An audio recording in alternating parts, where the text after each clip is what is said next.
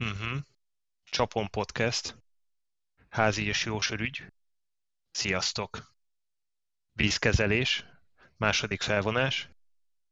De előtte ki mit iszunk. És ezt egybekötjük most, a, egybekötjük most a bemutatkozással. Viktor, most, hogy már így tényleg így betolakodtál így az elejére, mit iszol? Hello, én Viktor vagyok. És ma én borozok. Úgyhogy e, itt kérek Jó, kérem elnézést. a következőt, Krisztián. Hello, sziasztok! Elmúlt napoknak a történelme alapján én most elővettem egy klasszikus Rodenbachot. Wow. Úgyhogy itt a be, ezt a brettes vonalat meglovagolva ismét nagyon finomat fogok inni. És Roland? Sziasztok, Roland vagyok, és függő. Hello, my name is. Bob vagyok, és kalácsonyfa függő, igen. Na, szóval én egy vasárnap főzött és elbaszottul sikerült Quake Stoutot iszok, ami ugyan még nincs kész, mert még eljedget, de nem bírtam ki, hogy ne karbonizáljam és ne kóstoljam meg, és azt kell mondjam, hogy így négy nap telt előtt nap. Hát piszok jó már most, iszonyú jó habja van, de íze is eszméletlen jó lesz. Szerintem egy három hét múlva ez a sör egyszerűen már nagyon el fog fogyni. Az elbaszás... Mint ha magamat hallanám. Te szoktál engem cinkelni ezzel. Én ilyet még nem is csináltam, hogy még erjed, és már karbonizálom, és iszom. Ez egy totál leköröztél. Valahogy oda kellett csapni. Na, szóval viszont az elbaszás az ott történt, hogy ez egy körülbelül 1100-as induló sűrűségű stout lett volna, egy imperiál vonal, de nem találtam sehol a Glenfatternek a, a hosszú csövét, ami visszavezeti a túlfolyó részét a, a rendszerbe, és ezért egy szilikoncsővel pótoltam ezt, mert főzni már pedig kell, és valahogy úgy túlcsatornázódott a rendszer, tehát nem járt rendesen át rajta a, a cefre, cefrén a cefrézés közben a, a lé, ezért egy ilyen 1067-es, nagyon hosszú forralás, egy 1067-es sűrűséget sikerült létrehozni, az 1100 fölött helyett. És, és 5 litert, vagy hogy lehet? Nem, egy, egy 20 liter helyett lett egy 10, 6 liter, kb. 15 tehát várjál, tehát várjál, a 20 liter 1100 fölött volt a terv, és tehát 16 literbe hozták ki 1060 tehát ez mennyi? 35 százalékos Igen, 32 százalékos kihozatal. ez azért az nagyon kemény. Viszont másnap a komposztban megtaláltam a, a Greenfather csövet, úgyhogy... Így mulat egy magyar úr. Így van. De se baj, mert, mert akkor teszi a dolgát, és, és bitang jó így is. Most jelenleg 6,3 körül az alkoholtartalma. És Ez nagyon... melyik törzs? Ez uh, egy másodperc is mondom, mert így fejből. Ez, a, ez az a szállított, amit közösen A szállított, amit vettünk a Quake Shopról, és figyelj, megnézem a dokumentációt. Nézi a Brewfadert már is. Így van. Ismét egy közvetítés van, tehát megint uh, videó is van azért, hogy megkönnyítse azt, hogy ne vágjunk egymás szavába. Nem, és... Egy, és nem, nem fog sikerülni. Tehát ez a 23-as számú uh, Otterdal Goldás nevű kvejk, komplex citrus és némi fűszeresség és széna bukéval. Aha, azt csak te rendelted, azt, azt hiszem mi nem is. Hát nem baj, van itt belőle. Uh, szóval hat jó cuccna. Tényleg a komplex citrus az nagyon átjön.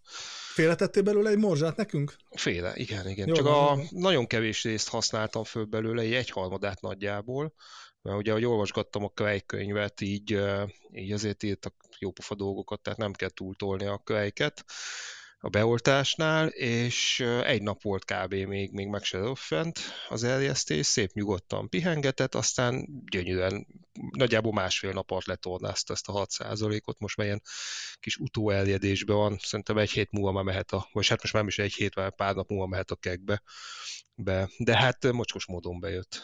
Mondjuk jó a recept is, hozzá kell tenni, de ugye onnan indult az egész stout probléma, hogy beszéltük arról, hogy majd kóstolunk mi az Guinness-t, és vettem egy pár doboz Guinness-t, és hát mit mondjak, picsa szar volt, finoman fogalmazva, és kellett valami rendes föltínni, és miután már itthon nem volt semmi, ezért kellett főzni. helyette valamit, és így alakult. Úgyhogy azért volt az, hogy minden állon, akkor ha más nem, akkor szilikoncsővel pótolom a, a dolgokat, de ne csináljátok ilyent a Greenfadel, de nem fog működni. Azt mondd meg, hogy milyen vízzel csináltad. Ez itt, itt helyi víz, és kapott, majd a vízprofilt beteszem a receptbe, és megosztom, ha érdekel valakit. Kapott némi uh, nátriumhidrogén karbonátot pluszba, meg, uh, meg magnézium szulfátból egy nagyon lehelletnyit, és uh, gipszet, egy, szintén egy csipetnyit. Tehát igazából nem, nem nagyon változtattam a víz, minimálisan épp hogy. Csak úgy miért ne? Ha már Érzés, úgy, úgy érzésre. Úgy érzésre, hogy, hogy Mint hogy a szakácsok szokták. Kicsit beleszólunk. Kicsit, igen. Ez a, tudod, amikor csak oda van írva, hogy sóbors, de hogy mennyi? Egy hintésnyi. Egy, ja. Szóval kb. így ment. Majd vasárnap, ha megyek, akkor majd ebből valahogy mentsél már nekem egy kicsit. Bir- birgánolunk majd egy palasznyit. Jó, Vagy viszont, akár többet is, ha akartuk. A... Vagy figyelj, az is lehet, hogy gyerek vezet hazafelé. Jó. Kapsz mellé maláta ecetet, és akkor majd megfélve a savanyú csődöket tesztelheted. A tra- traktoros videó mellett most megjön majd a német produktumnak is a gyerek sofőrös verziója? Lehet, lehet, lehet. Megyünk, megyünk cicázni Rolandékhoz. Közelebb nem volt? Hát nem. Vagy milyen cica? Hát rendes. Négy lábú cica. Négy lábú. Négy lábú cica. Cica, cica. Tehát ez most nem valami belsős poén, hanem ez tényleg egy nem, macskát. Ez tényleg macska. Van három, három csodálatos macskájuk, van a, a fiam meg, meg cicamániás, és nincs is még cicája, úgyhogy átmegyünk Ronaldékos cicázni. Nem sörözni, cicázni. Cicázni. Igen. Azért mondtam, hogy egy gyerek, gyerek vezet az a felé. Hogy, hogy fogják hívni a macskát? Alibi.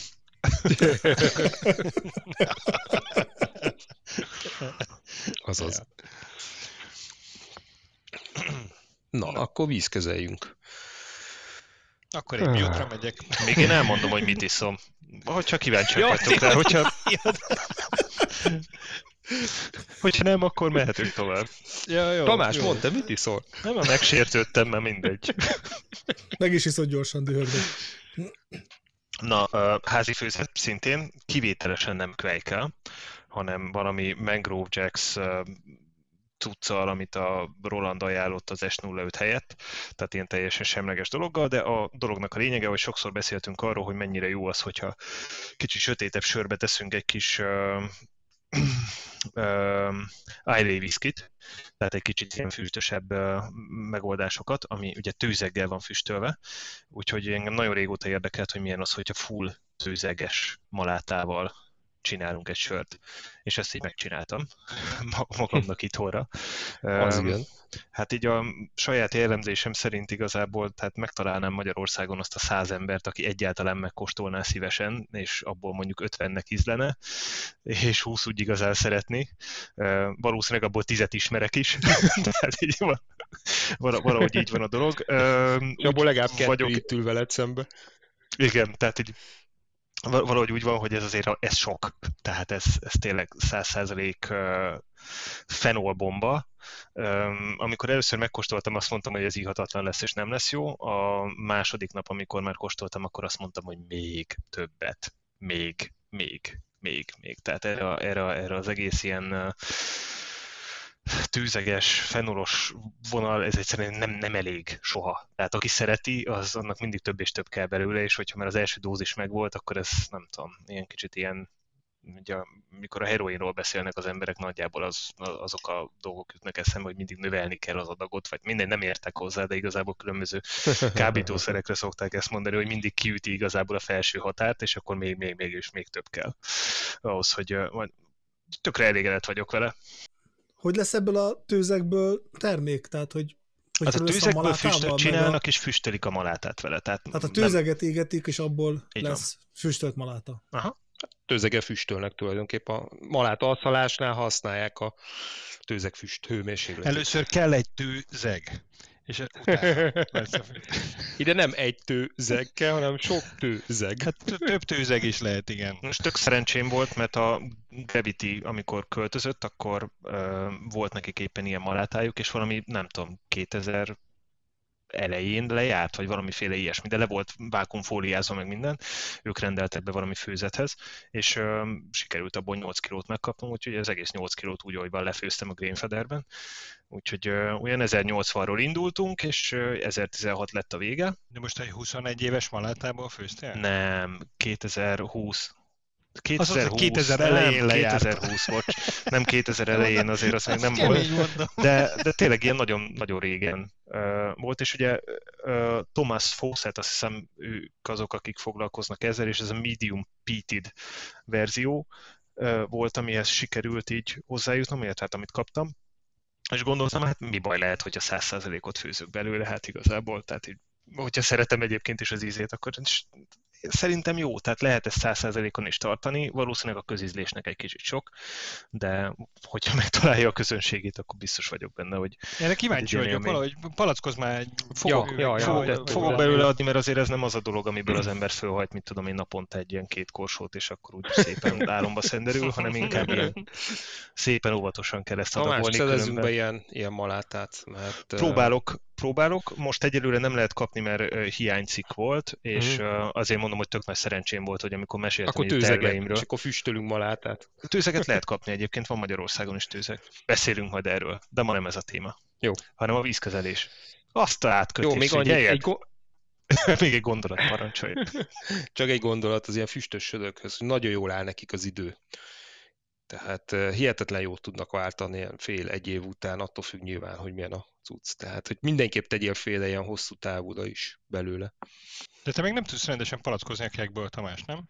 Mert megtanul. Hát figyelj, igazából azt meg tudom csinálni, hogy mikor elindulok itthonról, akkor lepalackozok egy csatos üvegbe valamit, és amikor odaadom nektek, akkor egyből meg is szálltok, és akkor azzal talán nagy baj nem lesz. Persze, de hosszú távra, amit a Roland mondott, az nem, még- és még nem is megy. szándékozom úgy nagyon, majd meglátjuk. Tehát amint az van, hogy mit tudom én, majd esetleg sikerül egy olyan sor, amit versenyre szívesen beneveznék, vagy mondjuk kifejezetten készülök rá, hogyha majd így az őszi versenyen lesz valami olyan ö, kategória esetleg, ami így megmozgatja a kis fantáziámat, akkor, Mondjuk akkor lehet, hogy rá... egy klónbal kezes.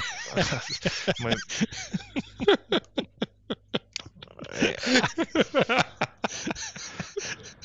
Ez mekkora lenne nevezni a klón kategóriában, János De Tamás? ne, nem, ne, nem, nem, nem szeretnék. Tehát engem nem is. Nagyon, nagyon rossz helyezés jár. Nem rossz, nem rossz, de jó, nem ilyen. Igen. Igen. Na mindegy, ezt most egy kicsit ugorjuk át. A, de szerintem akkor fogok rákattanni arra, hogy akkor hogyan lehet jól palackozni, és akkor fogok elkölteni egy nagyobb adag lokál kreditet, vagy külföldi kreditet arra, hogy legyen valami normális palackozó megoldásom itthon. De már láttam egy-két olyan dolgot, ami úgy tetszett, csak nem akarok még egy olyan dolgot, amit itt Hát a kerülgetek birgán meg. nem neked való. Nem, Ez nem neked való. Ismerlek, ismerlek már annyira, hogy tudom, hogy ez neked, az nem neked való. nem valami. Igazából senkinek nem való, de Igen, ezen gondolkodtam, hogy tudod, mi lesz a vége? Most ugye ezen, ezen, ezen gondolkoztam, hogy kenezni kéne igazából itthon, és rá kéne venni igazából a, a nem tudom, a társaságot, hogy elfogadják a versenyen a Kent is. Nem tudom. Ebben gondolkodtam egy kicsit, de ezt most még csak így nektek mondom így nyolc szem közt. Meg a hallgatóknak. Kezdjük azzal, hogy ken- kenez, kenez, és akkor leteszteljük, hogy működik-e, és hogy javasoljuk-e a versenyre a Kennek az elfogadását. Uh-huh. Ha átment a Meón, akkor oké. Okay. Az egy jó dolog lenne. Na, visszamehetünk a gyönyörű átkötésemhez, vagy még szeretnétek valamit mondani? Mert elfelejtettem, hogy mi volt, úgyhogy kezdjünk bele a vízkezelésbe. Jó van. Akkor vízkezeljünk. No, előző adásunkban sok mindenről beszéltünk. Egy nagyon pár apróságot megemlítenénk, hogy aki most csatlakozik be, az egyrészt elolvasom, hogy sónozom. mert ez az előző rész tartalmából? Hát, úgy sem emlékszem rá, úgyhogy... Úgyis teleregény lesz, mire végére érünk. Na, szóval a legfontosabb, ugye, amit már nagyon sokszor elmondtunk, hogy a szinte minden víznek jól áll a levegőztetés, illetve az, hogy állni hagyjuk egy kicsit, hogy benne az oldott gázok eltávozhassanak. Uh, ugye a csapvíznél ez természetesen leginkább a klót jelenti, kútvizeknél, ha nincs előtte gáztalanító, akkor a benne oldott egyéb gázokat, metán, széndiokszid, dot akarjuk elküldeni a vízből, mert felesleges nekünk, illetve hogy, hogy a, a, a vízünket, hogyha olyan állapotú, szintén a kútvizekre jellemző, akkor, illetve forrásvizekre, akkor szűrjük meg, hogy a lebegő anyagoktól lehetőleg mentes legyen. Illetve sokat nem beszéltünk az előző részben arról, hogy nem állt a fertőtlenítés, ez természetesen... Bocsánat, kérde, kérdezhetek még? Nem. kérdezhetek, csak olyan gyorsan átugrottam ezt a levegőztetés dolgot, hogy, hogy a, a klórnál, ugye, ha jól emlékszem, te mondtad, hogy nem kell feltétlenül teljesen kinyitni a vödröt ahhoz, hogy a klór kiszellőzzen. Persze, tehát hogy az nem baj, ha le van fedve.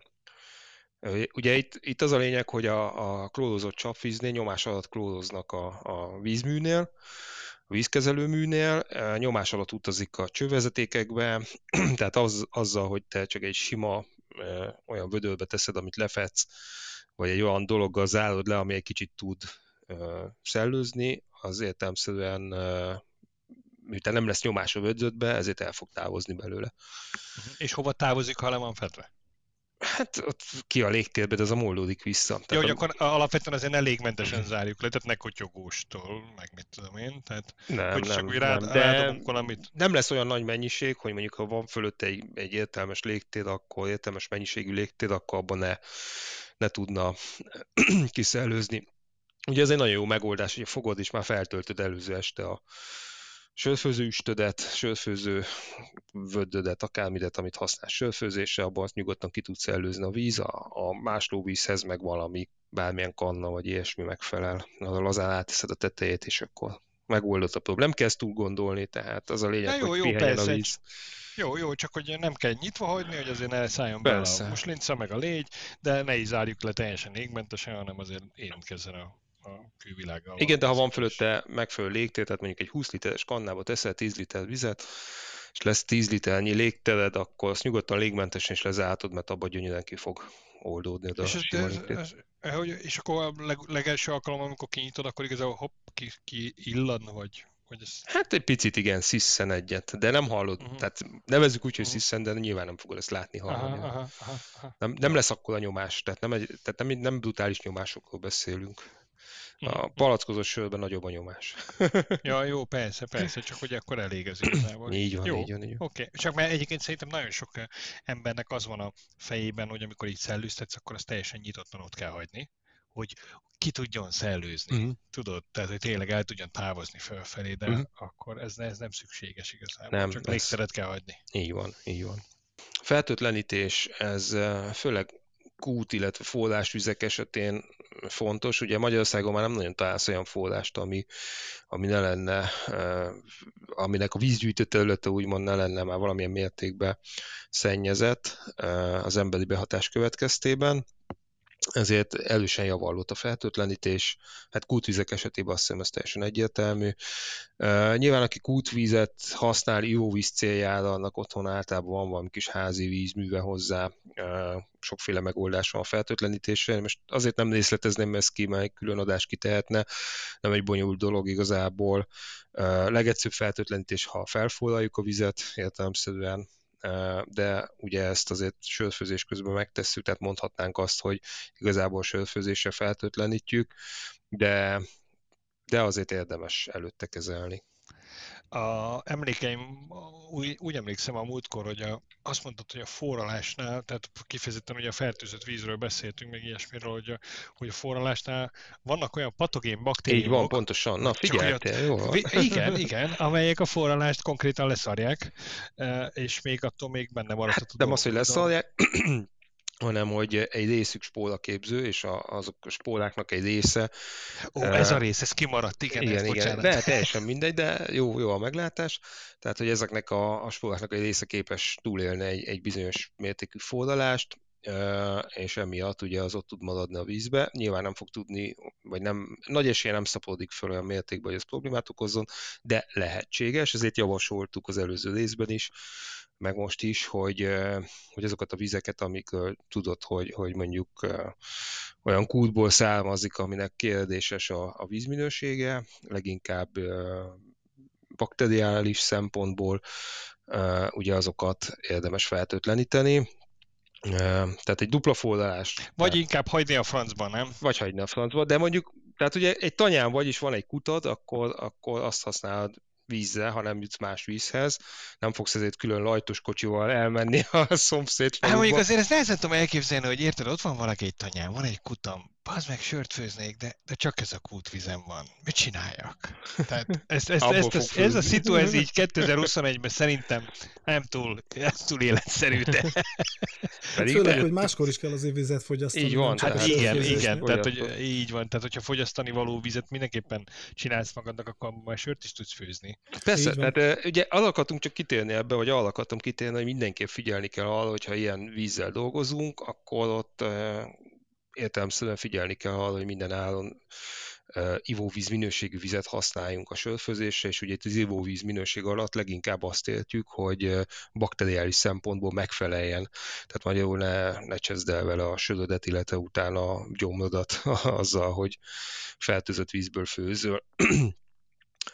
uh, úgyhogy uh, fertőtlenítés kb. ennyi. Ugye lehet vegyszeres, még annyit tegyük hozzá, hogy ugye nem csak a fordulás létezik, hanem van ózonos fertőtlenítés, van UV-sugaras fertőtlenítés, ami mondjuk egy ilyen vízhatlan karcbulkon keresztül megy át a víz, és kívülről vagy belülről UV gelmicid C-vel tehát az UV-nak a legtávolabbi... A vízművek használ ilyesmit, nem ilyen UV-s dolgot, nem? Ózonot használ inkább, ózont vezetnek be. UV-sat az ilyen házi kis vízművekbe szoktak használni, mert nagy az energiaigénye, tehát vízműként nem éri meg, otthon meg, ha nincs más megoldás, meg egyszerűbb, mint az ózont kezelni, meg kevésbé veszélyes, mert zárt rendszerben van, ezért, ezért megbízhatóbb ilyen, hogy is mondjam, hülye biztos tud lenni a rendszer. Egyébként ilyen akvárium vízfertőtlenítésre is lehet kapni, hogy, hogy az akváriumvizet átvezeted a, ezen a, a gelmicid lámpán, és akkor meg, megtisztítja neked. Ment nem megtisztítja, hanem fertőtleníti mondjuk algáktól például, vagy ilyesmi. Uh-huh, uh-huh, uh-huh. Ha vegyszeres, ugye, akkor az attól függ, hogy milyen vegyszert használunk elég sokféle létezik, de most nem kezdenik bele, hogy mik léteznek, mert szerintem annyira nem, nem érdekes. A vegyszeres fertőtlenítésnél mindig az a lényeg, hogy a visszamaradó vegyszermaradványok bizony-bizony ízhibákat okozhatnak. Talán a hidrogénperoxidon kívül, ami egy elég drága vízfertőtlenítő módszer, meg a, a klórozáson kívül nem nagyon van olyan, ami, ami ne lehetne úgy tehát ezeket a hidrogénperoxidos, illetve a klórozásos vízfertőtlenítést, utána kiszellőztetéssel, meg pihentetéssel ki lehet belőle űzni a, a úgymond a fertőtlenítőszereket, de más egyéb vegyszerrel való fertőtlenítést már kevésbé. Roland, egy, egy, egy kérdésem lenne, hogy a, a, ugye a klóról beszéltünk, hogy azzal fertőtlenít a vízművek, és nagyon sokszor olvasunk, főleg vidéki, bocsánat, külföldi fórumokon arról, hogy klorint azt valamiféleképpen nekünk ki kéne szedni a vízből, és amikor én fölhívtam a vízműveket, hogy akkor a klorin az tényleg egy olyan dolog amitől félnünk kell, akkor ők azt mondták, hogy nem, ők ilyet nem használnak. Ez így igaz? Igen, igaz. Uh, ugye sokféle klórozási technológia van, van klórgázbevezetéses, meg hipoklóditos, tehát a klórgázbevezetéses az a legősibb, és itthon az egyik legelterjedtebb, vagy hát talán most már nem annyira, mondjuk még egy tíz éve ezelőtt azért a legelterjedtebb volt. Ugye annak az a veszélye, hogy, hogy klórgáz tartalmazó tartályok vannak az üzemterületén, hogyha ott bármilyen szivárgás történik, akkor abból előteljes mérgezés lehetséges belégzés útján, és ugye, mint tudjuk, az első világháborúban a klórt az harci gázként használták, elég hatékony. A, a vegyszeres, tehát amikor hipoklódit oldatot használnak, vagy, vagy bármiféle ehhez hasonló összetételű cuccot, akkor ott ugye sokkal nagyobb a, a bevitt vegyszermennyiség miatt a visszamaradó klórvegyületek, például a klorin csoportok, és igazából ezek okozhatják nagyobb problémát. Tehát a hipokloritnál az mindig úgy néz ki, hogy, hogy általában nátrium hipokloritot, az a közönséges hipót, amit te is meg tudsz venni a boltba, ahhoz hasonló, csak töményebb cuccot tesznek a vízbe, azt átforgatják, utána meglevegőztetik, stb. stb. De a lényeg az, hogy ebből ugye nem csak a aktív marad a vízbe a nyomás alatt, amivel a hálózatba pumpálják, hanem, hanem maradnak különféle hipoklórit vegyületek, Ezek egyébként szintén levegőztetéssel eliminálódnak, ami visszamarad, az gyakorlatilag inkább különféle nátriumvegyületek, nátriumsók, többnyire nátrium karbonát, tehát a lúgosságát fogjuk, meg a puffer kapacitását növelni a víznek, illetve picit a nátriumion tartalmát, tehát az édesebb sörök irányába el tudunk mozdulni, de hogy, hogy szellőztetéssel, pihentetéssel, tehát ez ugye azt jelenti, hogy kb. 24 óra a minimum határ, amit érdemes így pihentetni, az ilyen erősen klórozott vizeknél, az, az elég szokott lenni. Ugye minden ország meg minden régió országon belül is az adott vízszolgáltatónak a technológiától függően van egy bizonyos klórvegyület a, a, a csapvízben, és azt tudni kell, hogy, hogy mindenki, amit tudom, különféle egészségügyi határérték, ezek élelmiszeripari határértékekhez, sok minden ilyen határértékekhez köti, és, és különféle országokban más az az érték. És minden inkább haladunk a trópusok felé, ahol egy, egy bizonyos amőba fajta tud megtelepedni a vízbe a nagy, nagyobb hőmérséklet miatt, amit nem nagyon tudnak, meg nagyon drága lenne kibaszkulálni a vízből, kiirtani, ezért ott egyre, tehát minél délebbre haladunk, egyre nagyobb mennyiségű vegyszert használnak. Ugye ez igaz egyébként a, a, a franciákra, illetve talán az angolokra, ebben most nem vagyok biztos, de franciák is sokkal jobban klórozzák nagyobb mennyiséggel a vizet, mint például itt, itt Közép-Európában megszoktuk, és, és ott emiatt nagyobb is ezek a visszamaradó vegyszerek, illetve ott ilyen szerves klórvegyületeket is használnak feltöltlenítésre, és ugye azoknak is egy, egy, azok sajnos úgy tudnak visszamaradni a vízbe, hogy, hogy bizony ott maradnak, ha nem kezeled a vizet, tehát akár vegyszeresen, például kapdem tablettával, amit, igen, igen, amit mondogatnak, ami ugye egy káliumbiszulfát vegyület tulajdonképp, tehát ugyanaz, mint amit a bodászok használnak nálunk is, de, de a lényeg az, hogy, hogy itthon Magyarországon ez nem, nem ilyen kardinális hm. probléma, tehát itt általában a csapvíznél elég szokott lenni a, a szellőztetés. Ha gyors hatást akarsz, akkor értelemszerűen használhatod ezt a kapdem tablettát, vagy a... Erre akartam rákérdezni, hogy, hogy a, legyen már most egy olyan, tudod, a 7 perces igen, dolog, igen, igen, amikor, igen, amikor, amikor valami igazán hasznosat mondunk az embereknek, hogy lebentsük már a fájtlat a kapdem tablettáról, hogy, mert ezt, ezt sokan ugye használ, használják arra, hogy adott esetben vízel, vízelőkészítésre. Rettenetesen megosztanak az interneten, hogy mi az adagolása. Uh-huh. Ha, ha, ha megfordítod a dobozt, az ilyen, nem is tudom, ilyen sok tablettát ír, uh-huh. a mhm. különböző fórumokban egy egy-két tabletta, van, ahol fél tabletta, nincs nagyjából igazság. Figyelj, egyszer történet, igazából attól függ, hogy mennyi a tablettának a hatóanyaga, mindig azt kell megnézni, de egy, egy egy-két gram környéki hatóanyag tartalmú tablettát mondjuk egy 20 literes vízben sörfőzővízben, plusz a cefréző vízben, vagy a másló vízbe, tehát mondjuk egy ilyen 30 liter vízbe bőven elég. Tehát ennek annyira... működik, működik egyébként Működik, tehát... én nem mondtam, hogy nem működik, csak ugye, sőt, ezzel még nincs is akkora nagy baj, mert a bevitt kálium vagy nátrium metabiszulfitot attól függ, melyiket teszik éppen a tabletá, vagy melyik tabletát veszed.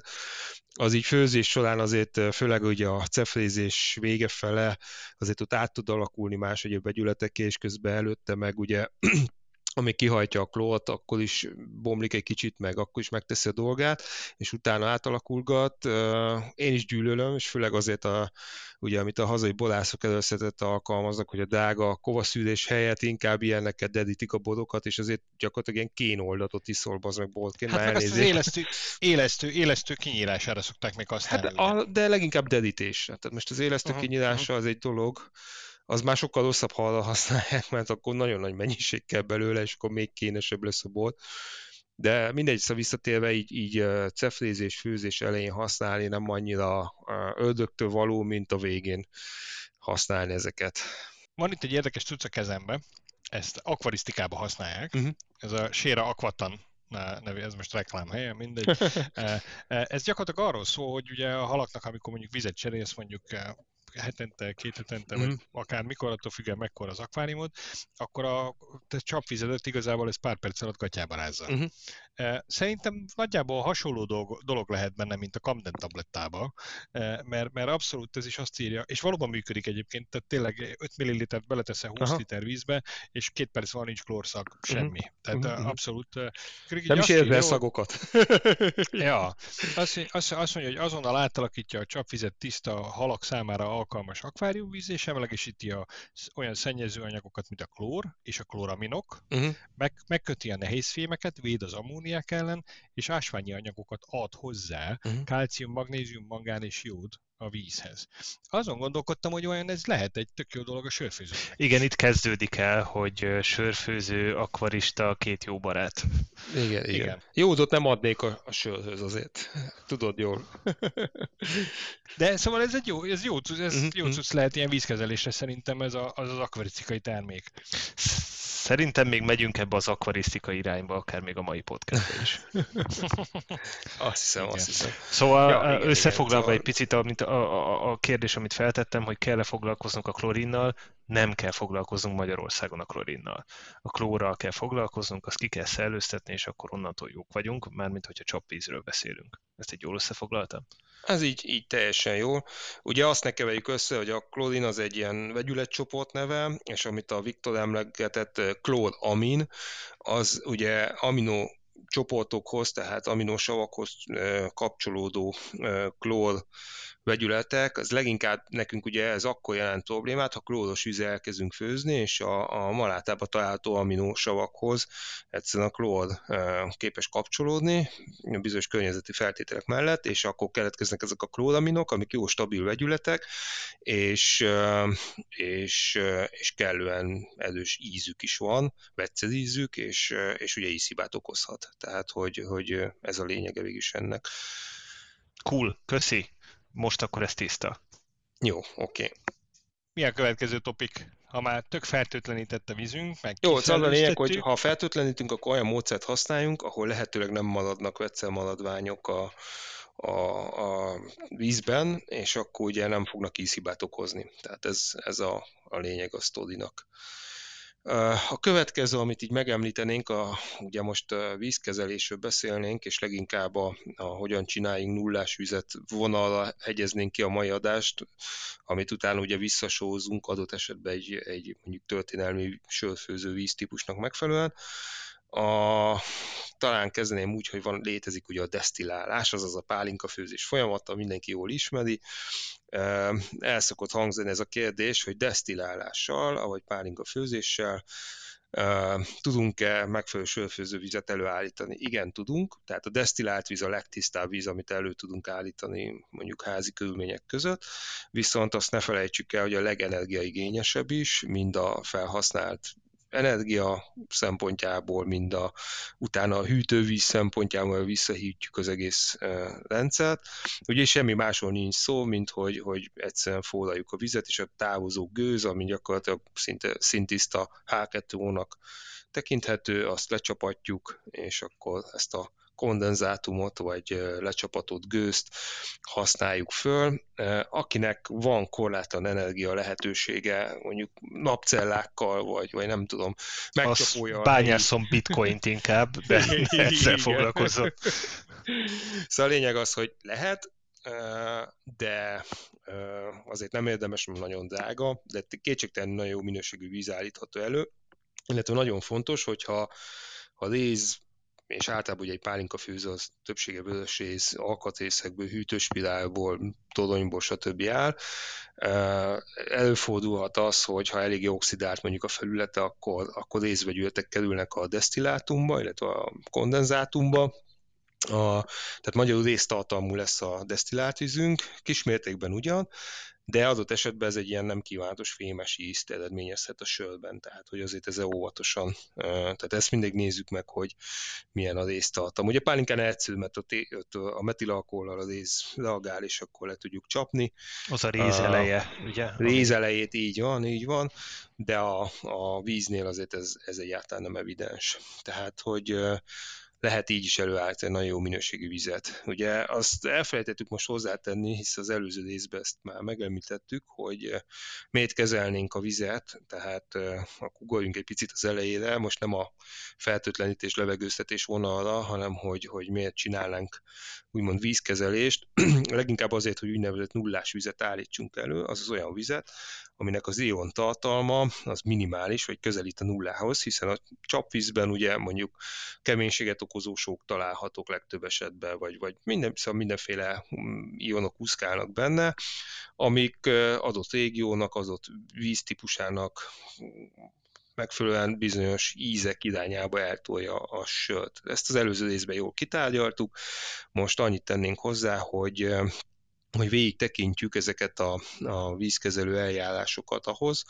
hogy, hogy úgynevezett nullás vizet, azaz szinte ionmentes vizet elő tudjunk otthon állítani, és, és utána ezt a vizet akár így nullás vízként felhasználva a sörfőzéshez, vagy visszasózva, és ezt majd a következő epizódban szerintem végigbeszéljük, hogy, hogy milyen, vagy elkezdjük még ebbe az adásba, vagy a következő epizódba, kivesézzük, hogy milyen visszasózási lehetőségeink vannak, illetve hogy ez mit fog adni.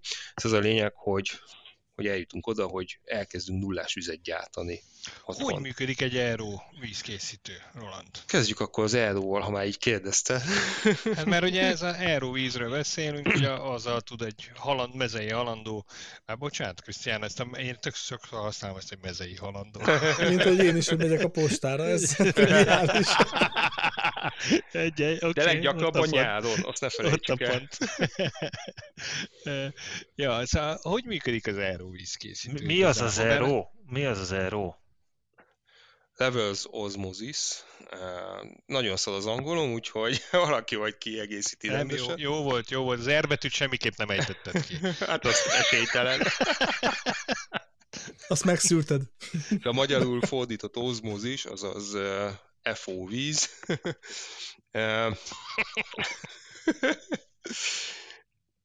szóval az a lényege, hogy, hogy még Viktor gondolatára egy kicsit visszacsapnék, ha már így belecsapott a lecsóba, hogy ugye nem csak elóval, hanem ioncserélésre is tudunk nullás vizet előállítani, de ezt az ioncserélőket majd a eló tematika után kibeszéljük.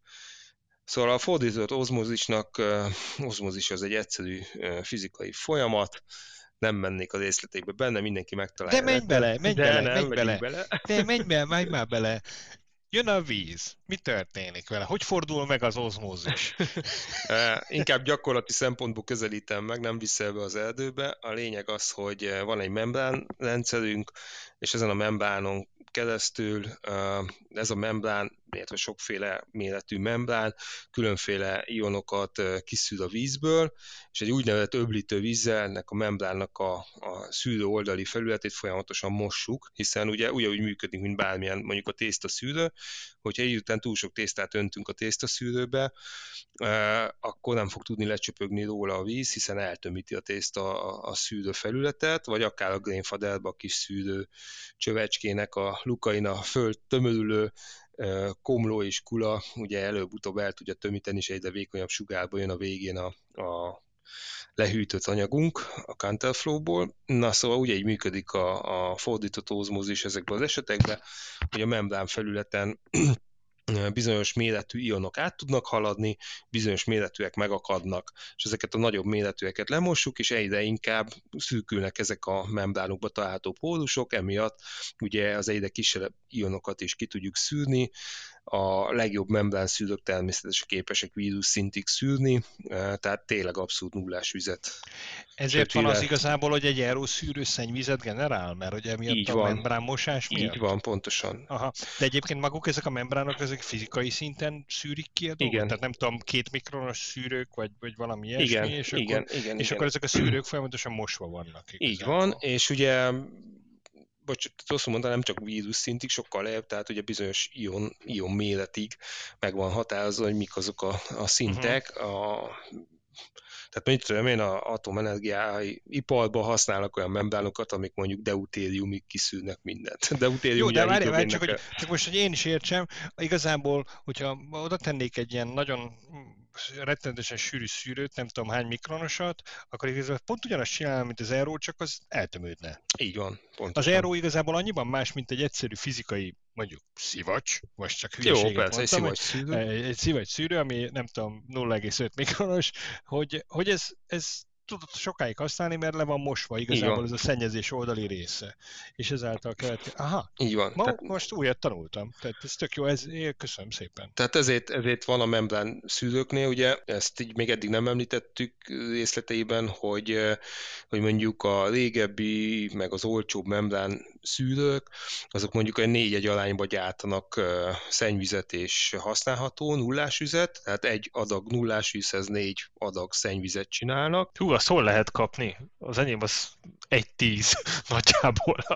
Aha, az enyém az nagyon-nagyon rossz hatékony. Hát a legtöbb akvarisztika ilyen gagyi szűrő ezt tudja, a 4-1-es alányt. Egy tíz. Aha. Az, az, nagyon, az enyém nagyjából 1-9-1-10, nagyon-nagyon rossz, de ugye azt tudni kell, hogy mit tudom én, tehát én ezzel csinálok 20 liter vizet mondjuk negyed évente. Tehát nem, nem szoktam minden sörfőzésnél. Ja, hogy nem minden sörfőzésnél használok. Így van, én nem minden sörfőzésnél használok aeróvizet, mert mondom, talán múltkor beszéltünk róla, hogy az elején igazából egyáltalán nem fontos, aztán utána később azt hiszed, hogy ez kurva fontos, hogyha mindenhez aeróvizet mhm. használsz. Én meg most ott vagyok, hogy már ahhoz használok aeróvizet, amihez tényleg aeróvizet kell használni. Tehát így most már Aha. megvannak azok a, tehát ismerem az itthoni vizemet, és tudom, hogy hogyan kell kihozni belőle azt, amit szeretnék. És bizonyos sör, uh-huh. sörtípusokhoz egyszerűen nem ad annyit a zero víz maga, és az én visszasózásom, mint hogyha egyszerűen csak használnám a saját vizemet, és azt úgy picit megadjusztálnám abba az irányba, amit a stílus éppen megkíván. Alapvetően nincs baj ezzel a szennyvízzel, hogyha mondjuk egy kertes házadban is tudod valahogy gyűjteni, meg azt tudod locsolásra használni, bár akármire nem. Ilyenekkel de, de egy lakásban ez mondjuk problémás, tehát hogy neked például Tamás 20 liter vízhez 200 liter szennyvíz, hát ez Hát ezt nagyon-nagyon sajnálom, de alapvetően igen, ez a helyzet, ez egy délelőtt kettes projekt nagyjából nálunk, hogy uh-huh. legyen egy 20, inkább bocsánat, 25 literes a, a, a tartályom, és 25 litert, hogy megcsinálják, az egy olyan, nem tudom, 4-5 óra kb. És rengeteg pazarlás. Úgyhogy ezt e, már terveztem, hogy veszek valamiféle új erót, amiben van egy ilyen e, kütyű, amit azt hiszem mi ez ilyen nyomásfokozó, igen, uh-huh. így hívják. Tehát ami nyomásfokozós, de egyszerűen az van, hogy annyira ritkán használom, hogy még nem vett rá a lélek, hogy Hát elvileg a mostanihoz is vehetsz, csak hát nem olcsók ezek a nyomásfokozó készülékek. De igazából figyelj, veszel egy akvalisztikai elószűrőt 15 ezer forint a legtöbb ilyen boltba, és azok, azok egy négyes Nem tudják Nem tudják az egy négyet, Roland, hát, ezért mondom. Róla, arra ne is beszéljünk, Roland, hogy van, mondjuk vannak drága dolgok, sielés, motorozás, ilyesmi. Szerintem körülbelül a harmadik vagy negyedik helyen az akvarisztika van. Bármi, amit akvarisztikára ráagadnak egy matricát, ez négyszer annyiba kerül, mint egyébként normálisan. Hmm. CO2 palack, érted? Aha. Akvarisztikai CO2 palack 60 ezer bazd meg. Nem tudom, pedig semmi, csak hmm. egy CO2 palack. Most csak mondtam egy hülyeséget, meg egy hülye számot, de az akvarisztika akvarisztikában is totál Na ez meg ugyanaz, hogy amit az akvarisztikában eladnak 17 ezer forintért erószűrőt, azt a sörfőző erónak eladnak 40 ér. és ugyanaz a kettő, tehát ez egy oda-vissza. Azért mondom, hogy mind a kettőnknek van igazából olyan dolog, amit így meg lehet a másik boltban szerezni, és jó lesz az neked pont ugyanannyira, mert pont ugyanaz, amit te keresel. Én ezzel az eró dologgal úgy vagyok abszolút, hogy én, én nagyon, nagyon ki nem állhatom ezt, hogy, hogy ilyen órák alatt lesz 20-25 liter vizem. És én, én ezt elhatároztam, hogy ha egyszer majd elköltözünk kertesházba, meg minden, és ott lesz rendszer, de ott én nem bóckodok ezekkel a 30-40 ezer forintosokkal, hanem én akkor ott rá fogok menni egy rendes, ilyen kicsit már iparibb dologra, ami ez a két 300 ezer forintos kategória, és az szinte úgy tud nekem aerovizet csinálni, mint a mostani szűrt vizem, hogy ilyen, akár ilyen 3-4 liter per perccel uh-huh. szépen jön a cucc belőle. Én nekem, én, én, én ezt, ezt, ezt megőrülnék ettől, hogy nekem így gyűjtögetnem kell, meg, meg, meg mit tudom én mit csinálni vele, szóval én, én azért nem, nem elrózok egyelőre, meg eszembe se jut, azon kívül, hogy nincs is helyem hova rakni, de, de én ha egyszer elrózok, akkor az, az olyan lesz, hogy nekem ott ne legyen benne ilyen jellegű kompromisszum, mert, ettől én megőrülök. Mind, ja, és egyébként a legnagyobb átverés az aero szűrőknél, az a, ki van írva, hogy 240 liter per nap. És akkor azt osszuk le Tehát, hogy is van az? Akkor az 200, tehát 10 liter óránként. Igazából ahhoz, hogy legyen 20 litered, ahhoz kell, igen, igen tehát, tehát nagyjából igen. Vagy most csak 120 liter per nap. Szóval igen, nagy számok vannak oda dobva, tehát ezt nyilván ők elosztják per órára, per percre, és ja, ja, ja. ez a nagy szám ilyen marketing ügyileg, de nem gondolja végig sok ember, hogy igazából órákig tart, mire 30 litert kinyersz belőle. Tehát Ja, visszadobnám Rolandhoz a labdát azzal, hogy ez a négy, ö, hogy mondjam, tehát ez a négyes ö, Négy egyes. Négy egyes arány, igen, tehát a szennyvíz versus tiszta víz arány az, az olcsó ERO rendszereknél ez nem fel, tehát a tapasztalat azt mutatja, hogy ez hiába írják le, nem biztos, hogy működik. Tehát itt a, ahhoz már egy, egy szintet legalább lépni kell. Jó, bevallom őszintén, nem tudom mennyit vettem annól az ERO rendszeremet, de nálam kb. ez a négy egyes arány, kicsit kevesebb, mint négy az egyhez. Ugye ki lehet mérni egy vezetés képességmérővel gyönyörűen, hogy hogy mi az a víz, ami lejön, meg, meg amúgy az egész rendszer magának csinálja a mosást, tehát hogy igazából ebben nem tudsz belenyúlni, csak ugye a mennyiségeket lehet látni, hogy mondjuk egy egység tiszta vízhez négy egység szennyvizet termel, és ugye Viktor mondta, hogy egy kertes házba szét tud locsolni, hogy akarunk beszélni egy kicsit az ökotudatossággal is, hát igazából csak olyan helyen tudod ezt szétlocsolni, meg csak úgy, amely növények vagy kultúrák bírják ezt a magasabb sótartalmat, hiszen az aeromembránokon ugye elég sok keménységet okozó só, főleg kálcium, magnézium só akad fönt, feldúsul benne a klorid, szulfát, minden, ami a vízbe van, illetve mindenféle szemetet is, is összegyűjt. Hát az ezért jó a 10 az 1-hez arányú szennyvíz, Persze, mert azt akkor már például tudod használni. Az már teljesen igen. jó erre, ott Így nincs van. olyan sűrű koncentráció. Tehát tulajdonképpen mi sokkal ökotudatosabbak vagyunk, hogyha föl tudjuk használni a szennyvízünket. Oké. Okay. Ha fölhasználod. Így Kész, lelkismeretem most tiszta. Letudva. Olcsót kell venni. Na, és még az a lényeg, hogy a legtöbb előszülő tartalmaz egy aktív szénpattont, amit érdemes időnként cserélni, hiszen az aktív szénpattonnak ugye általában úgy néznek ki az előszülők, hogy van egy durva szűrő része, azt is mosni szokta, a lebegő frakciót szokta megfogni, homok, mit tudom, fémrészecskék, ilyesmi, vízkő darabkák, aztán ez szokott lenni úgy, hogy általában két-három mérettartomány, ez is most van, ez a felület, aztán jön egy aktív szénszűrő, az ugye minden ilyen szutykot kifog, mint, mint a szerves vegyületek, hormonok egy része, mit tudom mindenféle, ami a vízbe azért megtalálható. Ez idővel ugye telítődik értelemszerűen, úgyhogy meg szokták adni, hogy hány üzemóra vagy hány liter után praktikus a, a aktív szénszűrő betétet cserélni. És itt lenne a, a kérdésem, itt lenne a kérdésem, hogy egy TDS mérővel tudod-e azt mérni, hogy az aktív szénszűrőd az mennyire ö, van? Nem igazán. Azért nem igazán, mert az aktív szénszűrő leginkább az ilyen szelves oldali dolgokat szűri ki, a, a membrán meg ugye inkább a szervetlen oldali dolgokat, és a szervetlen oldali dolgok, legalábbis az ivóvízbe, a csapvízbe, a szervetlen oldali anyagok lesznek azok, amik a vezetőképességet jelentősen befolyásolják, a szerves oldaliak az nagyon minimális mértékben igazából elhanyagolható. Úgyhogy azt nem fogod tudni. Javasolt mennyiségek rajta szoktak lenni a használati utasításra. Rendben, én ezt persze elolvastam, elolvastam a használati utasítást, nyilván elolvastam a használati utasítást.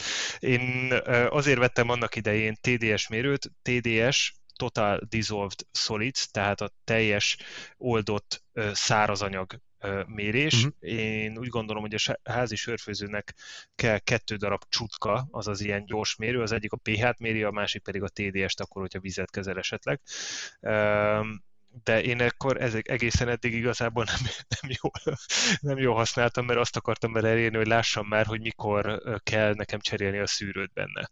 Hát már akkor kellett volna, mert a végén én, én mindig azt vártam, igazából mindig mérem azt, hogy mi a bemeneti vizem, tehát az a víz, ami jön a, ezzel a TDS mérővel, mérem azt, hogy mi az a, a, a, a TDS tulajdonképpen, ami jön ki a csapból, mi az, uh-huh. ami jön ki az Aero tiszta oldalán, és mi az, ami jön ki az ERO szennyezett oldalán. És ameddig minden érték igazából itt teljesen ilyen stabil van, ahhoz úgy, ahogy az elején volt, akkor én úgy gondolom, hogy ó, hát akkor még nem kell itt semmit se cserélni, mert igazából az Aero, Aero szűrőm az tök jó állapotban van, és kapom azt a végeredményt, amit szeretnék. De hát akkor ezek szerint nem. Tamás, annyiban javítanának ki, hogy igen, kell pH mérő, kell TDS mérő, és szerintem kell három pH mérő és három TDS mérő mindenkinek, hogy el tud dönteni, valahogy átlagot tudjál vonni abba, hogy a három melyik, mennyit mér. Körülbelül. Kettő nem elég, mert a kettő az tök különbözőt fog mérni, és nem tud eldönteni, melyik az igaz. Azért kell a harmadik, hogy az, amelyik közelebb van. Kb. Hát erről, erről tudnánk mesélni. A... Igen, tehát ez, ez katasztrófa én, egyébként. Múltkor én a fokolókkal csináltam ugye ugyanezt a kört végig. Négy teljesen különböző fokoló volt a kezemben, négy teljesen különböző adatot mért, és elvileg mindenkinek pont ugyanazt kellett volna mutatnia de én is azon a véleményen vagyok, és akkor itt vagy vitatkozunk a Rolanda, vagy megerősít, vagy megcáfol, hogy a TDS mérő azért alkalmas arra, hogy az aeroszűrődnek a állapotát felmérd, és az alapján cserélj szűrő patronokat. De alkalmas magának a membránrendszernek, illetve a durva szűrőnek, de nem alkalmas a, a aktív szenesnek. Tehát ugye a szerves szennyeződések, amit az aktív szénpatron szűr, azok nagyon minimális mértékben, meg általában inkább nem vezetik az államot, és emiatt ugye ezeket a TDS mérő, tehát vezetőképességmérő nem fogja kimutatni. Az, hogy a, a durva szűrőn mi marad fönt, illetve hogy a membránod milyen állapotban van, azt tudod. Na most ugye ezek a membránok egyébként, ha minőségi eloszűrőd van, és rendesen mosod, tehát nem mondjuk olyan a rendszer, hogy nem tudod külön szabályozni a mosóoldalt, meg ilyesmi, hanem magától, ahogy bekapcsolod, egyik víz megy a szennyvízbe, a másik megy a, a gyűjtésbe, akkor, akkor igazából nem tudod tönkretenni nagyon a membránodat, hisz a folyamatos mosás alatt van, akkor folyamatosan tisztulni fog. Igazából a membránnak a rugalmassága fogja ezt megadni, ez, ez sok év tehát akár 10 évet is kibír egy jó minőségű membrán. Egy szarabb membrán nyilván hamarabb tud tönkre menni, de ezt egy TDS vagy vezetőképesség mérővel gyönyörűen látod, hogy, hogy a nullás üzet már nem nullás. De igazából csak ezt tudod vele nézni, vagy az, hogy mennyire hatékony a visszamosás, gyakorlatilag azt nem, hogy, hogy milyen állapotban van, csak azt látod, hogy, hogy egyszer megadta magát, vagy sem. Drága egy ilyen szűrőkészlet csere egy? Most csak nyilván ez típustól függ, meg mindenfélétől függ, de úgy átlagban? Hát figyelj, maga a házak, ezek a műanyag házak, pár ezer forintok, minden mást a membránat ki benne általában. Tehát ha mondjuk veszel 50 ezerét egy elószűrőt, és van benne három ilyen szűrőház, vagy négy szűrőház, meg a szerelvények, akkor abból mondjuk 10 ezer forint lesz a ház, meg a szerelvények, a többi az mind a patron benne. Tehát magyarán mondjuk 40 ezeret kell egy padron cserélni. Hát 30-40 mondjuk lehet. És ezt milyen gyakorisággal kell megold, meg, megtenni? Jó pár év. Igen? Igen. Tehát, az Tehát egy jó, jobb minőségű években mérhető, igen. Azért mondom, hogy egy, egy jó minőségű, nekem az előszűröm szerintem Hát meg nem mondom, mióta van meg, de már nagyon régóta, én legalábbis úgy érzem, szerintem egy négy-öt évet biztos, és még mindig tökéletesen tesz a dolgát, tehát amikor elmérek, akkor ugye a nullás, mint az elején volt, és nem ja, hát ezt gondolom, hogy kilométerre megy inkább a dolog, nem? Tehát ez hány liter víz folyt át rajta. Nem? Persze, ez nem, persze, nem az idő persze. Meg ugye nem szabad hagyni kiszáradni a membrán, tehát hogyha ha rendesen kezelési utasításnak megfelelően kezeled, mindig víz alatt van a membrán, akkor nem fog tönkre menni. Mint szinte. ahogy épp a Tamás kezébe volt az előbb. Ez a mindig víz alatt van a membrán. Mondok nektek, mondok nektek adatokat. Én annak idején, ez 2018 február, vettem 15 ezer forintért magát az akvarisztikai erószűrőt, és hozzá a szűrőbetét készlet, az 3000 forint volt. Tehát nagyjából ezek az arányok. Szerintem, hogyha nagyobba megyünk, akkor nagyjából ezeket az arányokat lehet tartani. Hát ez minőségtől függ, tehát ha, ha keres egy rendes vízkezelőadót, amit a Viktor is említett, ott biztos, hogy fordulni fognak ezek az arányok. De egyébként minden is majd mindenki megnézi magát. Tök sokat megtudtunk az aeroszűrökről szerintem. Én hát, legalábbis kielégültem. Köszönöm igen, szépen. mert én gyakorlatilag inkább összekeveredtem, vagy megzavarodtam. Na, na. Na, mesélj Krisztián. Nekem bővült a tudásom. Mikor kell cserélni? Hogy döntöd el, hogy cserélni kell? Nyilván most nincs olyan eszköz a kezedben, amivel méred az átfolyt víz mennyiségét, vagy legalábbis többségében nem használunk ilyet, pont az ára miatt, akkor mi az a pont, amikor azt mondod, hogy cseréled? Hogyha azt mondod, hogy a TDS mérő erre alkalmatlan, akkor milyen, mi, mire tudsz támaszkodni? Lehet, hogy ez egy ilyen RTFM kérdés, azaz read the fucking manual, hogy el kéne olvasni, Na, hogy melyik, melyik error, e, e, error rendszer az mit, mit akar, mert én ezt tényleg nem tettem meg, tehát így az van, hogy én azt hittem, hogy tényleg a TDS alapján ezt meg fogom tudni tenni, de ezek után el fogom olvasni a használatüntosítást. De majd Roland megmondja. Akkor még egyszer, várjatok még egyszer. Tehát a TDS szűrő vagy vezetőképesség szűrő, csak azért mondom mind a kettőt, hogy ne zavarjuk senkit össze, mert az se baj, ha valakinek vezetőképesség szűrője van, és, vagy vezetőképesség mérője van, és Siemens per centiméterbe mér, vagy sima TDS szűrője van, ugyanaz a kettő, csak máshogy van skálázva egy picit. Egyébként itt ultragáz, hogy az a második, amire beszélsz, az meg a ppm-ben mér, Igen. és a kettő között nincs egy egységes, kialakult világ átváltási egyetértés. Uh, milligram Körülbelül három vagy né... szokták nincs, meg... nincs, nincs. Bájár, tudom, hogy Táblázatok nincs. vannak, így is lehet, így van. úgy is lehet. Nem. Uh, leggyakrabban úgy van ez elterjedve sajnos, hogy, uh, hogy a ppm-et, az milligram per liter koncentrációra szokták egy-egynek venni. Ez az egy balonság, mert a ppm ugye az a uh, milliómod részét adja meg az adott ionnak vagy vegyületnek.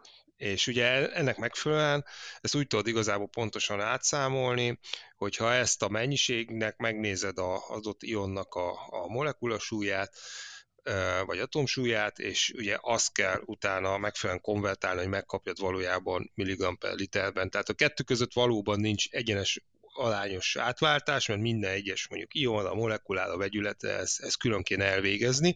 Ugye ebben is menjünk bele, ez egy agyfasz az amerikai, vagy az angol társadalomban. Csak, erre, csak azért mondom, hogy oda kell figyelni, hogy mi az, amit veszel, mert nekem van kettő. Persze. Az egyik, egyik lett, egyiket direkt vettem, a másik véletlenül lett mert nem tudtam, hogy a pH mérő, amit veszek, az, az mér Aha. is, de az mikrosiemensbe mér. Így van, a hát másik az a meg az, mértékegység. Igen, a másik meg ppm-be mér, és igen. gyakorlatilag képtelenség, nem tudom a kettőt összehasonlítani, mert ha az egyik táblázat szerint nézem, akkor jó, ha a másik táblázat szerint nézem, akkor nem jó. És akkor mely, csapjak a hasamra, hogy melyik, melyik a jó. Szóval az angol társ mértékegységekben én csak egy dolgot nem értek, hogy mindenre kitaláltok a elbaszott mértékegységet, de hogy az órát, percet nem bírták tényleg homokórává, vagy nem tudom, napórává átkonvertálni, tehát ez, ez agyrém. Tehát oké, hogy lábba van, meg hüvelykben, meg izé balhele átmérőben, meg mit tudom én, de hogy baszki, hogy az időt az ugyanaz, mint az esi mértékegységben, szerintem ez, ez, ez totál van cseszve. Na mindegy, ne is, ne is vitatkozzunk, mert szerintem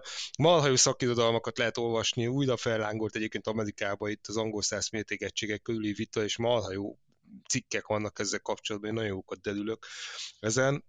Térjünk vissza Krisztián kérdésére, tehát az előbb, mint mondtam, magát a komplex rendszernek a működését azt tudod vizsgálni egy vezetőképesség vagy TDS mérővel, hiszen annak az értéke megmutatja azt, hogy a lejövő vized az közel nullás, hogyha a nulla közel értékeket mérsz, akkor teljesen jól működik a szűrőd, ha ugye szépen eltolódik mondjuk a csapvized irányába, mondjuk ahol mérsz 400 mikrosiemens per centiméteres vezetőképességet, akkor bizony-bizony már nem muzsikál jól a LO szűrőd. Én Csak azt hogy megadjuk elő... a konverzibilis változatát, én olyan 160 ppm-et mérek. Uh-huh. Jó. Tehát a, a, a lényege, amit a Tamás az előbb pár gondolata korábban föltett kérdést, hogy a aktív szűrőnek tudjuk-e mérni a, a állapotát, arra mondtam, hogy nem tudjuk mérni vezetőképességmérővel, hisz az aktív szén szűrő olyan anyagokat szűr ki, amiknek nem, amik nem szólnak bele a vezetőképességbe, illetve az oldott anyag mennyiségbe, mert a TDS mérő is tulajdonképp a vezetőképesség mérésnek egyfajta változata, tehát ami nem ad vezetőképességet, az nem fog a TDS mérésbe sem megjelenni, mint érték. Tehát a lényeg az, hogy a kifejezetten az aktív szűrő állapotát, telítettségi állapotára nem tudsz egy veszképmérővel ráutalni, vagy rámérni, de magának az egész blokknak a működésére, tehát maga az erószűrő komplex működésére, igen. Attól, hogy az erószűrőt kiszűri a vezetőképességet okozó sókat, tehát a, mondjuk a keménységet okozó sókat, stb. stb., meg az összes többit, attól és, és szép nullás vizet kapsz a, a mérés szerint, attól még a aktív szűrőd el lehet teljesen telítve mondjuk különféle szerves vegyületekkel, a vízben megtalálhatók. Tehát a kettő így nem függ össze, viszont azt meg tudod mondani, hogy a membrán rendszer az teszi a dolgát, vagy nem teszi a dolgát, és nekünk sörfőzés szempontjából az a fontos most jelenleg, hogy hogy nullás üzet kapjunk, tehát a membrán rendszer, ha teszi a dolgát is megszűr, és vezetőképességre nulla közeli értéket mérsz, akkor jól működik a rendszer. Ugye ez azért érdekes kérdés, mert ha minden áll az lenne a célunk, hogy hogy minden szerves szennyezőt, ami a csapvízzel érkezik, és nagyon kis mennyiségben van jelen a csapvízbe, tehát ezt tegyük hozzá, hogy ezek a szerves szennyezők, amik a csapvízbe találhatók, ezek mind ilyen egészségügyi, meg élelmiszeri határérték alatt lévők, meg ivóvíz minőségi határérték alatt lévő dolgok, de ott vannak benne, csak nagyon kis mennyiségben. Ezek iszonyú nagy eséllyel nem fognak mondhatni azt akár, hogy nem fognak ízhibát okozni, de mégis valaki úgy érzi, hogy fú, hát ő nem akar különféle hormonokat a, a sörébe, mert, mert azt olvasta, hogy ezek mindenhol ott vannak, a ivóvízbe is, ami igaz is, csak brutálisan kicsi mennyiségbe, akkor természetesen fog egy sima natur aktív szénszűrőt, aminek le van írva, hogy mondjuk 500 liter, vagy, vagy, vagy legyen 5 köbméter a kapacitása, és akkor nagyon jól tudja, hogy hány sörfőzést bír ki az az aktív szénszűrés, külön végez egy aktív szénszűrés, mondjuk az ERO szűrés után még pluszba. Tehát független attól, hogy az, az ERO szűrő rendszeredben van-e aktív szénpatron, vagy nincsen, függetlenül ettől, hogyha nagyon palázik valaki, akkor nyugodtan még egy aktív szénszűrőt beiktathat a rendszerbe, és akkor garantáltan olyan tiszta nullás üzet kap, amit, amit csak szeretne. Tehát az összes létező lónyálat kiszed belőle. Szeretnék, szeretnék egy olyan, csak gyorsan felolvasnék egy-két dolgot. Én az, amire én gondoltam, hogy majd egyszer be fogom építeni rendszert, ennek az alja, ez a Krausen típusú ilyen, ilyen aeroszűrők, ennek az alja 140 ezer forint. De mondok egy-két adatot, ami nagyon szemben áll azzal, amiket egy, eddig beszéltünk. Tiszta víz kapacitás 1,3-1,6 liter per perc. Tehát az azért az rendben van már, az már egy oké. Okay és a szennyvíztermelés ugyanennyi. Tehát egy, egy az egy. az egyes. Ez nem áll szembe a drága rendszerek, ezt mondtam, hogy tudják ezt. De ez, igen, igen. Viszont ez olyan, hogy van rajta LCD kijelző, folyamatosan méri neked a TDS-t és ott mutatja szépen uh-huh. kicsike a lelkem. Na most ez egy 140 ezer forintos készülék, amibe Három-hat havonta érdemes az előszűrőbetéteket cserélni, amelyek összesen 2350 forintba kerülnek. Igen, az előszűrőbetétek, várjál Viktor, annyit tegyünk hozzá. Hadd mondjam tovább. Jó, okay. mondom, mondom tovább az összeset. Az előszűrőbetétek 2350 forint, az aktív szénszűrő, amit azt hiszem azt mondta, hogy kb. évente cserélj, 1500 forint, és akkor a, a maga az ozmózis membrán, amit azt mondta, hogy 24-36 havonta, tehát két-három uh-huh. évente cseré, az 22.250 uh-huh. forint. Tehát igazából, uh, igazából itt nem, nincs, a, nincs abban nincs az, amit mondtál, hogy itt így megfordul ez a dolog, mert ez már egy drágább rendszer, még a drágább rendszerek alja, de ez nem dráma egyáltalán, uh-huh. egyáltalán ez a dolog, és ez egy az egyes. És ez már egy olyan, hogy igazából ez az 1,3-1,6 liter per perc, 96 liter per óra itt azt írja. Tehát az már, az már oké. Okay. Tehát az, az rendben van abszolút ez a, ez a dolog. És ez, ez idézőjelben, idézőjelben csak 140 ezer forint. Tehát azt mondom, hogy hogyha mondjuk... Amiből a legdrágább a TDS mérő egyébként. Folyamatosan. Hát le, lehet, igen. De Mert hogy marketing a... szempontból azt adják el a legdrágábban, mert az a legolcsóbb alkatrész. Vannak ezek az ócska ilyen 40-50 ezer forintos euró szűrők, amik tudják ezeket a 200 liter per napokat. Eh, ahhoz képest nem olyan dráma ez a plusz 90 ezer forint egy olyan ér, amit tud 96 liter per órát, eh, folyamatosan méri a TDS-edet, és és viszonylag rentábilisnak tűnik a szűrőcsere is abszolút. Tehát ez egy profi rendszernek a legalja. És akkor innentől csak van fölfelé ez a dolog. Szóval én, én szerintem, hogyha valaki ezt komolyan gondolja, akkor ezt, ezt simán be lehet ruházni, mert ez a, ez a készülék már arra is alkalmas, hogy ezt háztartási használatban használd mert, mert van akkor átfolyási képessége. Mert ezeket, a, ezeket én nem tudom értelmezni. Ó, ezeket Viktor, a, viszont ez, a, ez messzire vezet, hogy a háztartási készülékekben Vasaló, kávéfőző, mit tudom én, bárhova olyan nem, helyekre, nem, nem, ami, nem. amiben nem kell, nem kell, nem, nem, Oké, okay, itt teszem, itt, itt teszem fel a kérdést. A baj, nem. Meg lehet inni az aeróvizet, vagy nem lehet meginni az aeróvizet? Tehát az, hogy állandóan aeróvizet igyon a család mondjuk, az úgy, az úgy oké-e? Nem nem, nem, nem. Tehát ez so, sokszor marketing helyen elhangzik, de vissza kell sózni a vizet, mert ha közel nullás vizet iszol, akkor ez egyszerűen kiszáradáshoz vezet. Tehát ugye nem viszel be ionokat a szervezetedbe, és egy fordított ozmotikus folyamat fog szintén elindulni, egy fordított-fordított ozmozis fog elindulni a szervezetedbe. Az az aero-aero szűrő? Ja, ja, ja, és, és ki, fogod, ki fogod mosni magadból az ionokat. Oké, okay. akkor ez a Csapon Podcast hivatalos főzni, álláspontja. Főzni oké, okay. tehát hogy, hogy, hogy ne ígyunk Igen, igen, ez- ez- víz helyett, tehát csapvíz helyett inkább csapvizet Így ígyunk, van, mint így hogy van, aeróvizet, így és a van, tisztított így van. víz az nem aeróvíz, tisztított víz az oké, okay, de az aeróvíz az azért egy kicsit más. Így van. Oké. Igen, és ez úgy szokott lenni tudomásom szerint, hogy van két csapod, és van egy visszasózó berendezés, ami automatikusan ezt megcsinálja neked arra, amit iszol. Na de pont abban a pillanatban, hogy visszasózod, már nem jó a kávéfőzéshez. De, na, nem de hát azért van két csapod, Van két ezért van két csapod. Nem. Van egy ivóvíz csapod, meg Van egy ivóvíz csapod, meg egy olyan csap, amiből kifolyik az a víz, amit beállítottál, hogy az most visszasózott, vagy sima erró.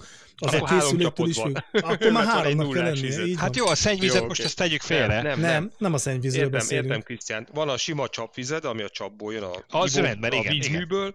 Van egy vízed, ami a visszasózott, de vissza- visszasózott vizet, tehát kifejezetten csak ívásra használod, és van egy harmadik csapot, ami a nullás vizedet adja, amivel Így a vasalót meg a kávéfőzőt hajtó. Hol akkor hol láthatok ilyen csapot? Majd amikor Majd elköltözünk nálunk a ez kertesházba, ott fogsz le, De nem fogsz akarsz látni ilyen csapot nézni a konyha izé, mos, Hogy a ne? mosogató fölött. Simán. A Nagyon, sörcsap most mellé gyönyörűen elfér. Most gondold el, van nyolc csapod, Van ilyen váltós csap ezekhez. Tehát így lehet olyat kapni, ami, ami, amin van egy ilyen Mhm. váltó, hogy éppen Mhm. mit szeretnél. Na, Tehát egy jó. kifolyó van, de mit tudom én, van rajta egy ilyen kis izé, olyan, mint a sörcsapon igazából, a, csak ott különböző részek vannak, és akkor egyszer az egyik, egyszer a másik, egyszer a harmadik van. Tehát meg lehet ezt oldani, de ez overkill Nem, nem lesz az se tökéletes, nem lesz tökéletes, mert ott is ugye az van, hogy amikor gyűjtöd a sörfőző vizedet, azt a 30 litert, azt a konyhába fogod gyűjteni? Nem, nem a konyhába fogod gyűjteni, azt valami ö, vödörbe át kell majd ö, 1,6 mekkora- liter perc, perccel nem kell annyira sokáig gyűjteni, Krisztián. Tehát azért ez, erről beszélünk, hogy nem az van, hogy 5 órán keresztül Jó, és a dolgozkodni, mosogató egy normális- tálatban ott lesz benne az 50 literes ö, Nem, mert a én- szilikoncsövet rá, Lehet, lehet, hogy ezt, lehet, hogy ezt érdemes egy kicsit, ö, egy kicsit kifejteni, hogy akkor az aeróvizet ki hogyan gyűjti öm, otthon.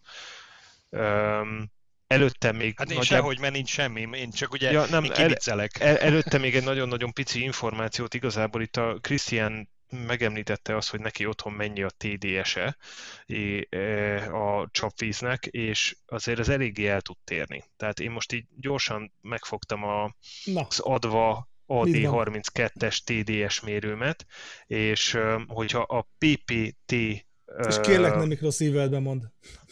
Oké, okay, PPT-ben fogom mondani, az 0,31, 22,9 fokon. már PPM-be.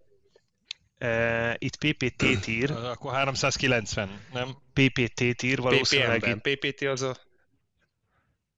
uh, per thousand. per. Uh, igen, uh, itt, itt ezt írja. Itt, itt, itt ez valósz... Tehát itt valószínűleg lesz egy ilyen tizedes elcsúszás, tehát azt majd mindenféleképpen kell nézni. Szép. Azért mondom, az a 032, ez 390 lehet. egyébként Azért mondom a TDS-t, mert a Krisztián is a TDS-t mondta. Tehát a 0,61 a TDS, ez is olyan 23 fokon van. Tehát ez a 0,61, az általában nekem ez az érték szokott kijönni, és hogyha azt nézzük, hogy a tisztított vizem az úgy szokott kinézni, hogy a, a PPT mennyiséget az konkrétan nullára adja, és a mikrosiemens tehát a TDS-t magát, azt 0,02 környékén szokta kihozni. És ez ö, stabil 2018 óta, mióta én Aerót használok. És ez a nemes zuglói víz, tehát így ö, 14. kerület Budapest, Magyarország. És nem vagyunk nagyon messze egymástól, Krisztián. De ez tehát, normális is egyébként. tehát te 160-at mondtál, ugye? A TDS-re. Ja. A 100 Ez TDS-re a, ez a sima csapvized? Igen, sima és ez a, csapvized? aha, Nekem azt hiszem, ilyen 300 körül van itt a 13-ban. De az Mikro Siemens-be. Nem, nem, van Nem? PPM mérőm is. A ugye? PPM-be, Az- aha. Tehát mindjárt beszélgessetek, akkor hozom, azt megnézem. De na, egyszer ez már próbáltuk igazi. összehasonlítani, aztán nem jöttek össze a számok sehogy se. Nem. Úgyhogy lehet, hogy És- ugyanazzal a a- kéne lemérni mindent. Tehát az van, hogy elvisszük a kis csutkánkat Igen. mindenhova, és akkor ezzel így leméregetjük. Na mindegy, ezt is megcsináljuk meg közönségszolgálatban.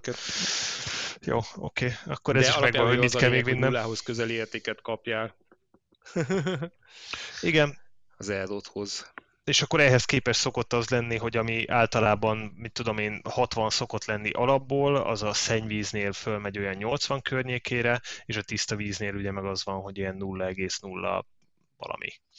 Tehát, hogy egy jól működik maga a szűrő, a szennyvíz meg az látszik igazából, hogy hát az lehetne sokkal magasabb, és akkor nagy valószínűséggel jóval hatékonyabbak lennénk. De hát nem ez a helyzet. 200, 206 ppm nálam itt. És amikor én megmérem a szűrt vizemet, az több. De ezt tudod, ezt beszéltük már azért, mert ez kicseréli a, Igen. a, a, a kalciumot, meg a magnéziumot nátriumra, és az is vezet. Tehát nagyon érdekes Még az, jobban hogy ráadás. igen, kicserél, meg, megszűröm a vizemet, és nem több a ppm. Tehát Igen. vicces De ez csak azért, mert Miközben még se jobban vezet. keményebb a víz. Ez majd az ioncserélés rész lesz, majd mindjárt oda is kitérünk. Ha. PPT és a PPM között egyébként egy ezres váltószám van.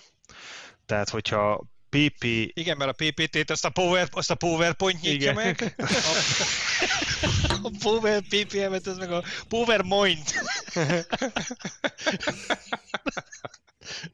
Jó, jöhet az idegesítő zene a végén, már abba hagytuk a podcastet, Viktor. Jó, tehát e- e- e- ez a különbség tulajdonképpen, tehát egy, egy ezres szorzót az enyémhez hozzá kell adni, és akkor kapom meg azt az értéket, amit, amit, amit nálad kéne megkapni. Tehát akkor ezzel, hogyha megnézzük... Igen, mert és- tisztázzuk, tehát a ppm a pass per millió, és a PPT az a per thousand akkor. Mhm. És nem Tehát, hogyha trillió. ezerrel megszorozzuk, akkor itt van ez, az enyém az 310-es akkor. 310-es ppm Elég sok az, igen. Tényleg a legtöbb. Ez sok, igen. De nézzük már meg, mennyi szűrő. Most cseréltem szűrőket, basszus. A, a, izé, a vízszűrőbe. Tegnap.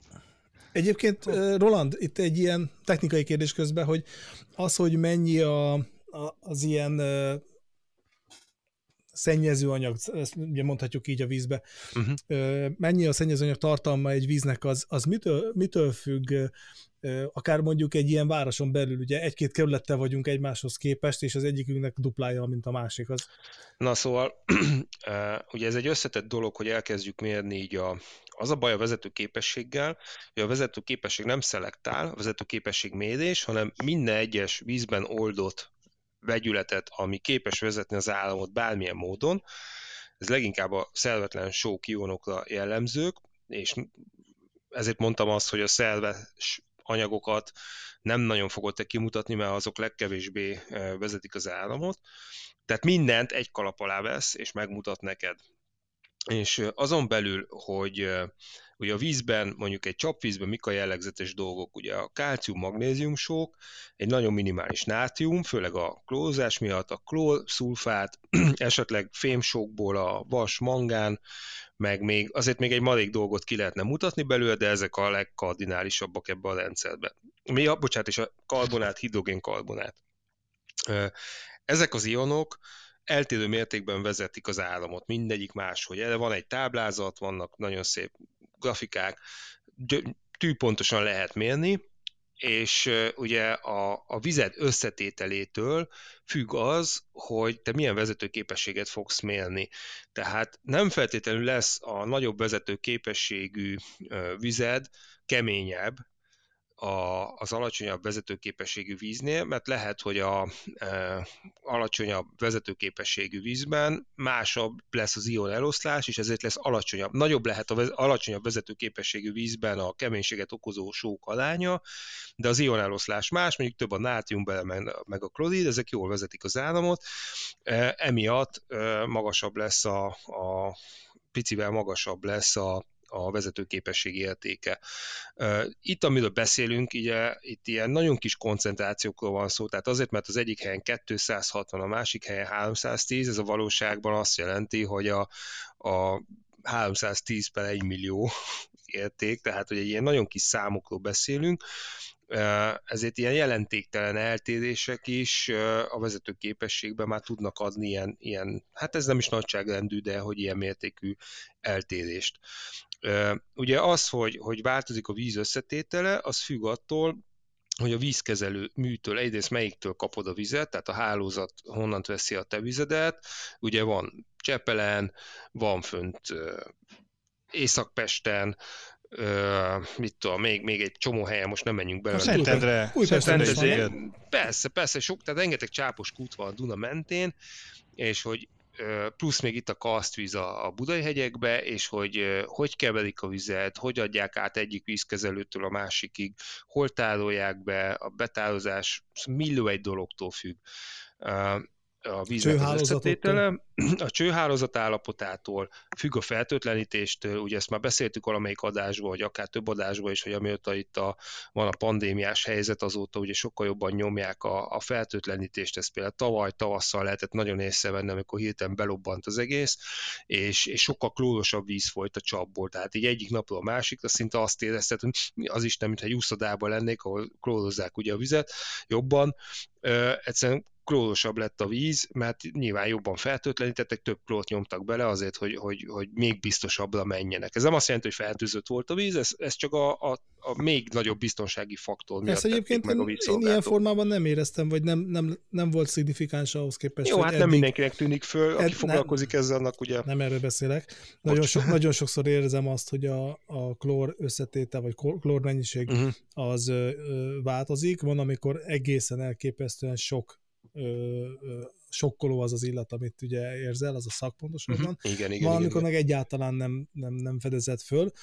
Nem éreztem összefüggést itt a, a mostani helyzet között, tehát folyamatosan változik nálam Aha. legalábbis. Ja, ja, ja, de mondom, volt egy ilyen, egy, volt egy ilyen időszak, amikor hát ezt el is ismerték, vagy ha nem elismerték, hát most ezt nem kell ismerni, hát ezt, ezt csak úgy, úgy lenyilatkozták a vízművek, hogy, hogy volt egy ilyen, vagy azóta egy kicsit magasabb a klózás aránya, stb. stb. Nagyon sokban változhat a vezetőképesség ilyen mértékben, tehát amit most mérünk, hogy, hogy mekkora forgalom van a hálózaton belül. Tehát mondjuk egy nyári időszakban, amikor több vizet használunk, akkor értelemszerűen gyorsabban cserélődik a hálózatba a víz, emiatt más lesz az ion összetétele olyan mértékben, hogy, hogy azt te már így ki tudod mutatni egy vezetőképesség mérővel. De hogy abban pontosan az ionok, hogy milyen arányban melyik ion hogy szerepel, azt ugye nyilván egy vezetőképességmérővel nem tudod megmondani, azokat ki kéne szépen titálni, vagy tesztekkel ki kéne mérni a összkeménységet, változó keménységet, karbonátkeménységet. Tehát gyakorlatban bla, bla, bla, bla, inkább csak egy ilyen útmutató az az érték is, van. hogy, hogy Pontosan. Meg tud becsülni, hogy hogy áll a vizet. Igen, hogy nagyságrendileg meg tud becsülni, hogy most ez egy, egy iondús víz, ez egy ionszegény víz, hogy pontosan abban, hogy milyen ionok, milyen mennyiségben vannak. Az mi, a... veze, mi vezeti ezt az áramot, azt nem tudod igazából, erről van szó. Azt így nem tudod ezzel kimérni, azt úgy tudod kimérni, hogy elküldöd a, mit a vízműveknek, hogy csináljon egy analízist, vagy az előző adásban említett cégek valamelyikének, hogy veszel egy akvarisztikai víztesztkészletet, vagy bármilyen víztesztkészletet, és akkor azzal ki lehet otthon pepecselni a víztesztekkel, hogy melyikben milyen mennyiségű ion található. Azok nagyon jó, megbízható dolgok egyébként a, ezek a víztesztek ez a, ez a legjobb, legjobb példa az az én szűrőberendezésem erre, hogy mondtam, hogy 206 volt a ppm a csapvízbe, a szűrt vízem meg 273. Uh-huh. Mhm. Pedig a szűrt vízem egy lágy víz. Így van. Tehát a, a lágyvíz meg a, tehát a látság, ugye, meg a, vagy keménység, meg az ion koncentrátum, az nincs egyenes arányos összefüggésbe. Ugye a víz keménységét, a keménységet okozó sók, azaz a magnézium és a kalcium sóknak a mennyisége és minősége határozza meg. Tehát az, hogy neked olyan a szűrőberendezésed, hogy egy nátrium rendszerrel ö, lelágyít, tehát kicseréli a kálcium-magnézium sókat, attól ugye alacsonyabb lesz a víz keménysége, de magasabb lesz a nátrium tartalma, miatt édesebb söröket fogsz tudni főzni, és a keménység is csökkenni fog, viszont a vezetőképesség nőni fog, mert például a nátriumnak ugye sokkal Igen. jobb a vezetőképessége, mint a kálciumnak. Ezzel csak arra akartam rácáfolni, hogy nagyon sokan a ppm értéket azt a víz keménységével legyenes arányosságba igen, hozzák, ami igen, nem feltétlenül van így. Így van, pontosan. Abszolút, abszolút így van. És ugye ezzel a kát is köthetünk egyből a, a vízlágyítás egyéb módszereire, az ioncserélésre. Nem, egy dolgot még ígértem a hallgatóknak, hogy hogyan gyűjtjük az aeróvízünket. És ezek ilyen praktikus tanácsok nagyjából. Hát én azt szoktam csinálni, hogy ugye mi kell nekünk egy főzőnaphoz, egy főzőnaphoz kell nekünk a cefrézővíz, meg kell nekünk a máslóvíz és általában, hogyha csinálunk ilyen 19 kötője 23 literes becseket, akkor azért a 30 liter az úgy elég szokott lenni, hogyha esetleg valamivel több kell, akkor be kell szereznünk igazából, vagy akkor, akkor esetleg több edényt kell használnunk, de én az erjesztőt szoktam erre használni, tehát hogy az erjesztőbe gyűjtöm ki a, az erővizet, nagyjából egy nappal előtte, és hogyha több vízre van szükségem, akkor azt csinálom, hogy általában ugye én grainfedert használok, úgyhogy direktbe abba gyűjtöm az aeróvizet, és még ami pluszba így hozzájön, akkor azt egy azt vagy az erjesztőbe, vagy esetleg egy ilyen külön tába, és akkor, de 40 liter víz általában mindig mindenre elég szokott lenni. Tehát az erjesztőt azt ajánlom be tehát előző nap igazából tök jó, mert elmosod, ami belemegy az igazából, ez egy eróvíz, tehát egy ilyen teljesen tiszta valami, úgyhogy egy abszolút egy sztárszános öblítéssel után azt lehet használni egyből. A gyűjtésnél néhány praktikus tanács valóban a legegyszerűbb módszer a erjesztő, vagy a sörfőző berendezésbe gyűjteni az erővizet. És hogyha egyszerűbb eszközökkel dolgozunk, akkor itt ugye egy, egy gond fog szem, egy gondol fogunk szembesülni, hogy mikor zárod el a csapot. Mert ugye, hogyha 30 vizet össze akarsz gyűjteni, akkor az most nem is tudom, 4-5 óra legalább.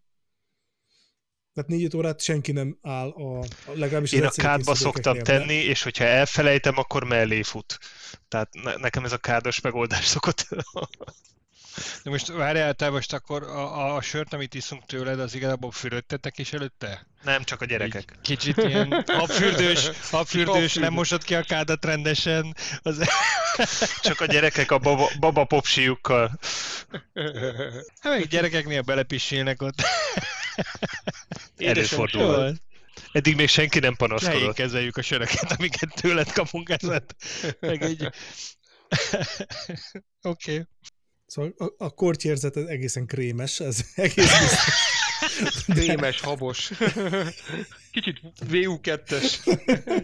VU2-es. De, de hogy a lényegre egy kicsit visszatérjünk, az, az azért okozhat egy kis fejtörést, hogy mikor zárjuk el.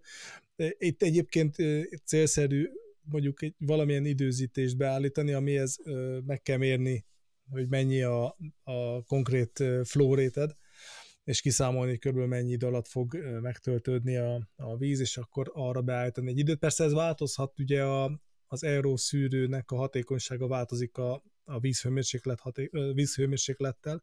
Na, ezt nem tudtam. Ez, ez tényleg így van? Hidegebb vízben azt hiszem kevesebb a rendes vized, az vized mennyisége, mint melegebbe. Aha. De azért azt hozzátehetjük, hogy a csapvíznek a hőmérséklete az azért egy szűk tartományon belül mozog többnyire adott helyen. Tehát még, még nyáron is. Mondjuk ez függ attól, hogy igen, hogy a ha, ha ilyen társasházban laksz, vagy ilyesmi, akkor az, az milyen magasságokba Bizonyám, nekem, nekem képzeld el, nekem, nekem 7-8 fok is tud lenni a különbség a vízem az között, amit, mondjuk, amit így elindítok most, és hogyha hagyom mondjuk folyni egy, egy 3-4 percet, uh-huh. hogy már igazán a hideg megjöjjön, akkor simán. A, a, meséltem a múltkor, hogy 12 fokos víz jött így, ja, most ja, ja. így hidegebb időkben nekem, miközben az elején simán még 18-20 fokos. Tehát, hm. Ja, ja, ja. Érdekes. De én harmadik emeleten lakok, társasházban. Mm. Tehát biztos ez másik kertes házban. Nekem, nekem a... is érezhető. Én ott vettem észre először, tudtam, hogy van ilyen változás, hogy, hogy tehát figyeltem rá, hogy van egy 5 literes vizes kannám, amiben a kávévizet gyűjtöm. És ugye a kávévizet is visszasózzuk, egy koncentrált vízzel töltöm fel az 5 litert, és be van jelölve a szint, hogy odáig kell nekem az erővizet gyűjtenem, és akkor megmértem adott esetben, hogy az 35 perc volt mondjuk.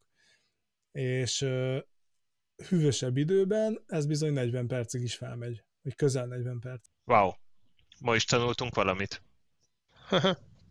ja, ja, ja. Jó, szóval, hogy nem tudtok így, így konkrét időpontot hozzáállítani, nyilván lehet mindenféle herkentyűt erre meg, megkendácsolni, tehát csinálhatsz vízszintmérőtől, Raspberry pi vagy a, akármi, ami így az eszetekbe jut, mindennel lehet valamit csinálni, bár én ezzel sose foglalkoztam. Összegyűjtöm azt a 5 órányi vizet, az kész. Nagy, nagyjából ilyen prózai módon gyűjtöm. Indulhat a sörfőzés. Ja. Hát igazából ez egy előző napos procedúra, mert mm-hmm. abból a napból már nem akarod elvenni ezt a Nyilván. hasznos időt. Ja, hát persze, meg amúgy is azt meg figyeljétek meg, hogy a elóvizet is, ha, ha gyűjtesz, akkor akkor nyilván előszűrő függvénye, de esélyes, hogy másnap az is gázosodni fog egy kicsit, tehát abban is lesznek még olyan oldott gázok, amik, amit a szűrő, az előszűrő nem szed ki, hiába, nem szed ki, hiába van elég durva a nyomásváltozás benne, meg a membrán szerkezet, és bizony-bizony átszöknek, és akkor majd kis bubi lesz a, a, a falon. De ez azért nem befolyásolja az életünket. Nem, nem, nem, nem. Ez csak egy érdekesség, ha már a hőmérsékleti mennyiségekről volt szó. Én számítottam arra, hogy itt az szűrőknél azért megállunk egy picit. Tehát De most már egy jó 40 perce vagy 30 perc erről beszélünk, mert ez, ez egy széles körű téma. Hát fontos téma, igen. Na még, még két dolog maradt bennem e, ezzel kapcsolatban. Az egyik, amit már ugye említettünk, de hogy, hogy mindenképp, szóval senki ne igyon elóvizet tartósan. Most az, hogy iszol egy, egy napon keresztül, vagy ilyesmi, az nyilván nem lesz olyan tragikus, de tartósan ne igyon senki, mert tényleg ki, ki, kimossa egyszerűen az ionokat a szervezetből. Ez az egyik. Én már beszélgettem vagy... olyannal, aki ezt tartósan művelte, és meg volt róla győződve, hogy mivel az egész családja már évek óta is ez teljesen jó. Jó, ez nyilván nem rövid távú folyamatokba fog ütközni, hanem majd idővel szív problémákba például, vagy vese problémákba, ahol ugye általában ezek az ion alányok nagyon fontosak a szervezetben, vagy akár sportolásnál elektrolit, stb. stb. Tehát, hogy nem, nem azért mondom, hogy egy-két napig ezt iszod, nem lesz semmi bajod, de, de tartósan azért ez, ez problémát tud okozni. Én is beszéltem ilyen emberrel, él is még mai napig, de nem lehet meggyőzni nem, a, a abszolút nem. Ké- kémia valóságáról, hogy az nem, nem egy hókusz-pókusz, hát na mindegy. A, a, aki pívizet vesz, azt nem tud meggyőzni róla, ja, hát hogy, nyilván. hogy milyen vizet kell inni. A másik, meg az ökotudatosság, ugye, hogy mire tudjuk felhasználni ezt a szürke szennyvíznek nevezett szennyvizet, mert ugye ez nem szennyvíz, nem, nem egy mérgező vagy egy feltűző dologról beszélünk, hanem egy szürke szennyvízről, aminek nagyon magas az iontartalma, emiatt ugye nagy keménységet tud okozni a, a kertben, mondjuk szikesedés, tehát a növények nagy része ezt nem szereti. Hát akkor előtte megszűröd, és úgy locsolsz. Ja, ja, új, újabb elószűrő. De hogy például nagyon jól lehet használni WC öblítésre, felmosásra, meg egy csomó olyan dologra, ahol, ahol igazából így, így nem fog problémát okozni. Csak hát persze a kutyka rendszert kialakítani, meg szamacel kétségtelenül, nyilván legegyszerűbb a lefolyóba elküldeni, de ha ökotudatosak akarunk lenni, akkor ezt a szürke szennyvíznek a felhasználását megkeressük és felhasználjuk. Vagy mondjuk nagy hordókba kigyűjtöd, és akkor azt használod hűtővíznek. Csak hát ez Szerintem mint helykert, nincs akkor a hordó, amennyi vizet egy házi sörfőző termel, Egyébként akár igen. az aeróvízzel, meg a, ezzel a merülős hűtőberendezéssel szintén igen, igen, abszolút egyébként. Tényleg hordó mennyiségű vizeket pazarlunk el. Abszolút így van. Egyébként olvasok itt, csak így Google-ben rákerestem erre, hogy az aerovíz iható, és egyébként amit így mondasz róla, így nem látom ezt a fajta tiltást. Persze, sehol. mert figyelj, kurva nagy biznisz elószűdőket eladni. Sőt, mert... igazából azt írják, hogy ha, ha kesernyésnek érzed, amit egyébként azért érezhetsz, mert hogy más szoktál meg, akkor sózd vissza. De de nem mondja azt, hogy figyelj, ne így áll ezt állandóan, mert egy, lesz. egy lágyvíz soha nem lesz kesernyés, tehát csak utaz el olyan Magyarország olyan régióida, ahol mondjuk olyan helyről nyerik a vizet, ami, aminek kicsi a, a kalcium-magnézium tartalma, tehát főleg a vulkanikus területeken, vagy, vagy utaz el Erdélybe, Ausztriába, mondjuk Ausztriába kevés ilyen hely van, de hogy, hogy ha vulkanikus területeken nyert rétegforrásokból, akár kint a helyszínen iszol vizet, és összehasonlítod a, a, a budapesti vagy, vagy a, a kemény vizekkel, iszonyú nagy különbséget fogsz tapasztalni. Tehát aki egy kicsit úgy odafigyel az ízekre, ugye, és mi úgy sörfőzők odafigyelünk, mert ezért, ezért is csináljuk ezt a szakmát, mert tetszenek ez a variancia, meg ezért bírágatunk, tehát úgymond egyzve vagyunk valamennyire.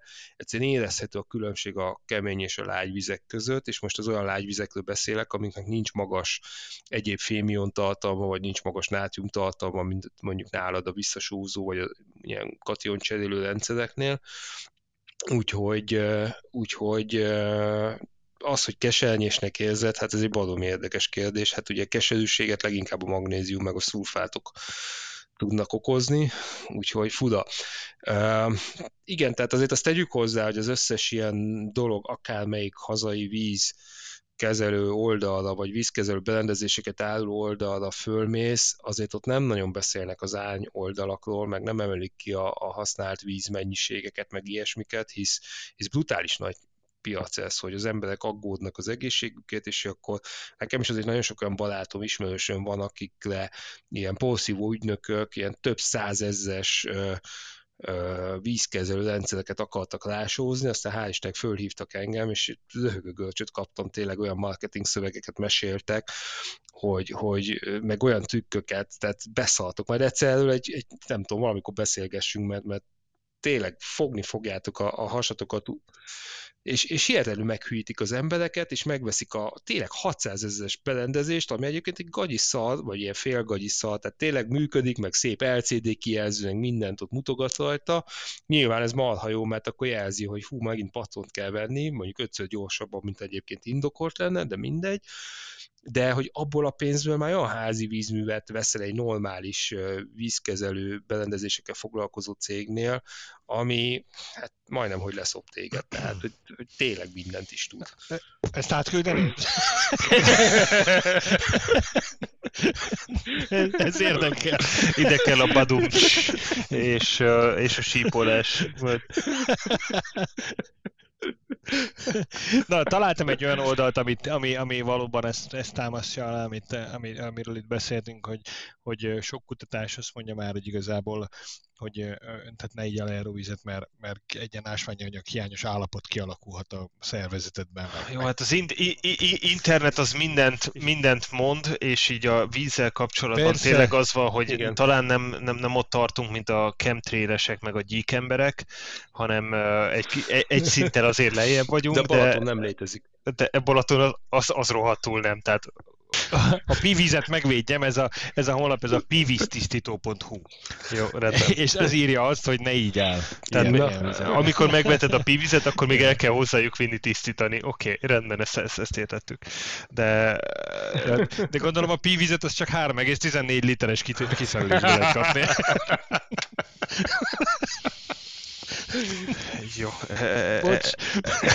ez, ez kurva jó.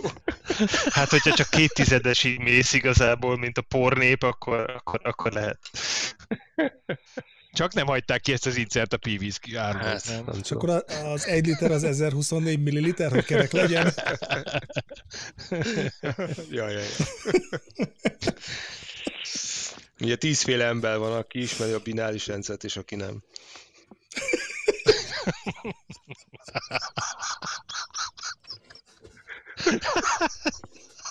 De hülye vagy. Ezt még nem hallottam. Pedig régi klasszikus. Bezárjuk már az internetet, vagy, vagy próbáljuk még hangozni. Igen, vagy nem.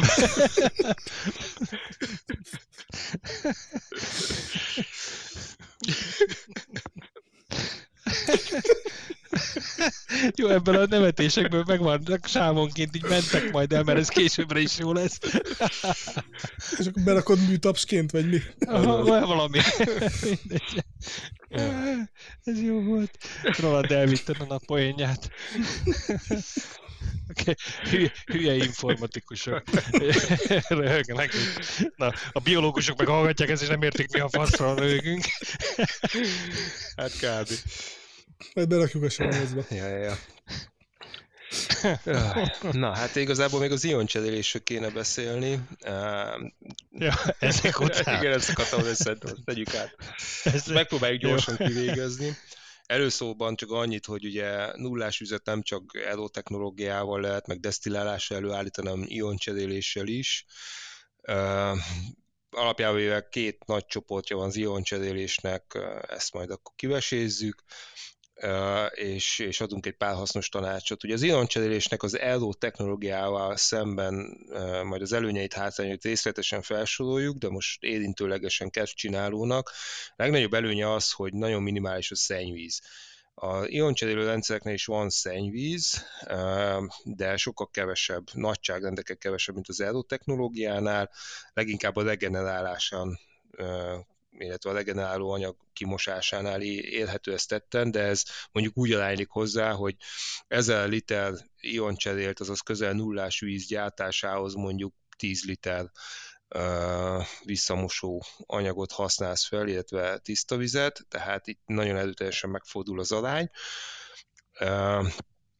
Illetve a, a hátránya az az, ugye, hogy regenerálni kell az ioncserélő gyantát, meg egy, egy kicsit nagyobb berendezésre van szükség, mint a ERO rendszereknél, de csak minimális mennyiségben, tehát nem, nem sokkal nagyobb, mondjuk max. kétszer nagyobb, tehát kicsit nagyobb a helyigénye, viszont hát olyan szempontból, hogy hogyha teljes ioncserélést végzünk, akkor, akkor a legnagyobb és legolcsóbb mennyiségben ezzel tudjuk előállítani a, a nullás üzet, az ioncseréléssel, de mint mondtam, két fajtája van, az egyikben ugye, amikor teljesen nullás üzet állítunk elő, a másikban, amikor meg a keménységet okozó sókat vesszük is, helyettesítjük nátriummal, mint amit itt a Viktornak is a szűrőberendezése végez, és akkor majd szerintem következő adásban ezt a, ezt a tematikát így végig de a Viktor, Viktornak nincsen szennyvize, ugye? Tehát ő neki csak egy kifolyóága uh-huh. van. Mert neki egy kation cserélő van beépítve a szűrőbe, egy aktív szénszűrővel, és igazából megtörténik az aktív szénes szűrés, és utána meg a, meg a kation cserélés, és, és ott a lényeg neki így. így. Ez gyakorlatilag ez egy patron? Igen, Tehát, hogy... igen. E, nem, nekem négy patron. A, figyeljetek, a patronok azok úgy szoktak felépülni, igen, ez előbb is itt mondtad Viktor, a durva frakciót ugye a drágább szűrőbe, hogy szinte az összes komolyabb tisztító rendszernél mindig van egy durva szűrő. Ezt emlégettük is az előző adásban most is, ami egyszerűen a lebegő anyagok kiszűrésére szolgál. Általában ez két lépcsős módszere, vagy három lépcsős módszere csinálják, tehát itt is több frakciót szűrnek ki, és hogy melyik fog leghamarabb eltömődni, az teljesen kiszámíthatatlan. Tehát ez gyakorlatilag egy fizikai szűrést jelent, utána szokott lenne egy aktív CNS szűrés, és akkor utána következik a, a bármilyen más, akár ioncsere, akár ERO szűrés. De akkor gyakorlatilag a Viktor könnyen le tudná cserélni a rendszerét ERO-ra, ha az ion cserélő patront ERO, cserélő, ERO patronra cserél. Igen, és egyébként nagyon sokszor ezek a házak szabványosítottak. Mondjuk az a különbség, hogy az ERO rendszernél, ugye az ERO membrán résznél ott van egy víz, visszamosó rendszer. Tehát úgy néznek ki ezek a házak belül, hogy mi, olyas, mint a Counterflow, hogy, hogy van egy külön mondjuk sörcefre áramlási oldal, tehát a szűrő oldal, és van egy, egy vízhűtő oldal, azaz a mosó oldal az Eronál, tehát gyakorlatilag egy, egy hasonló rendszert kell elképzelni, hogy, hogy két kör van, egyik e, mossa.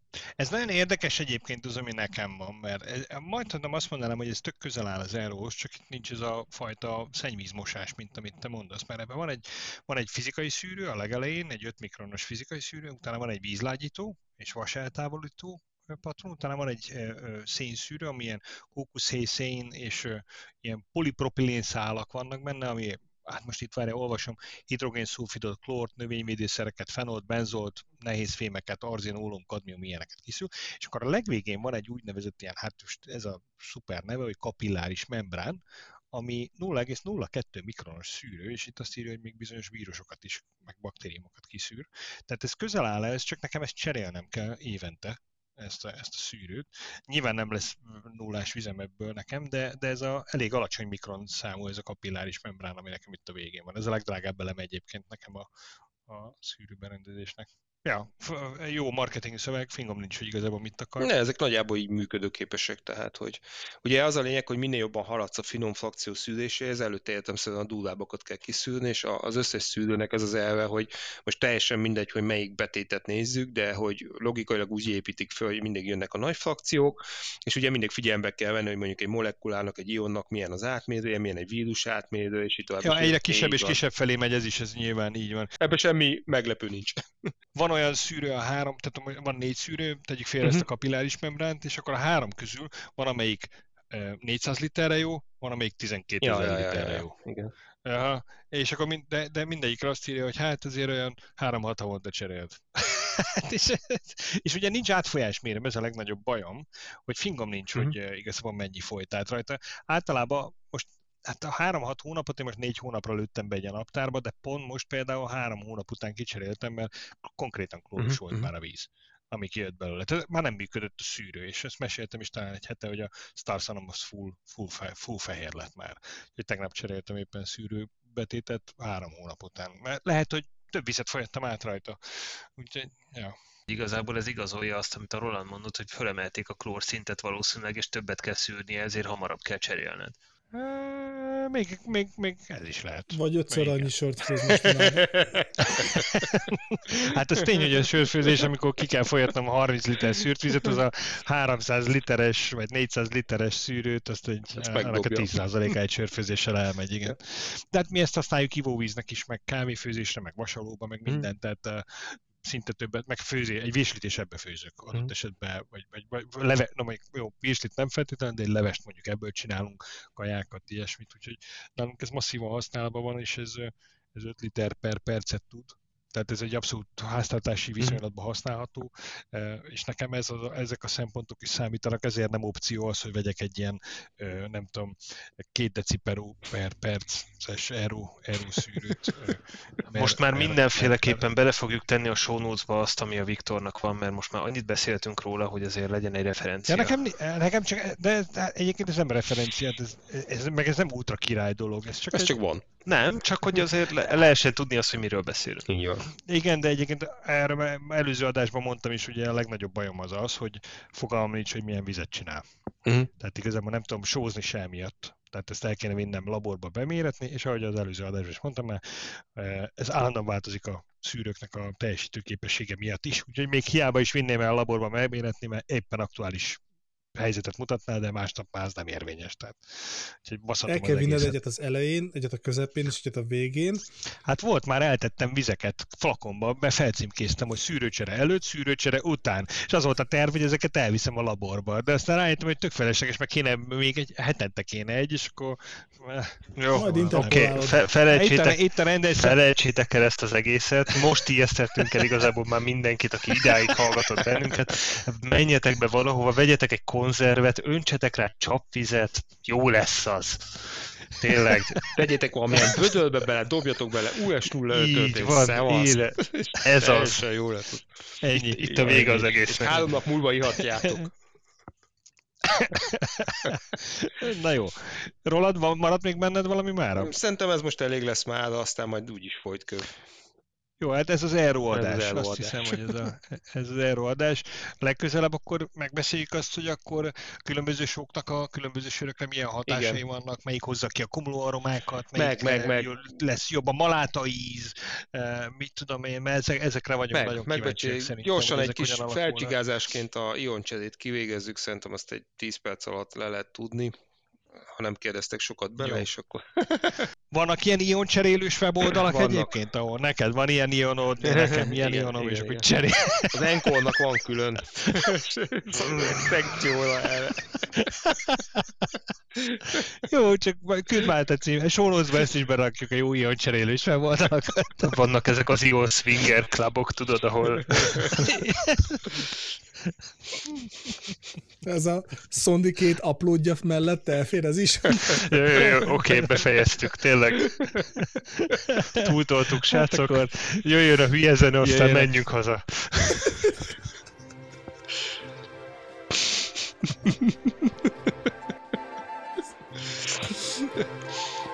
Tamás, így egy bal.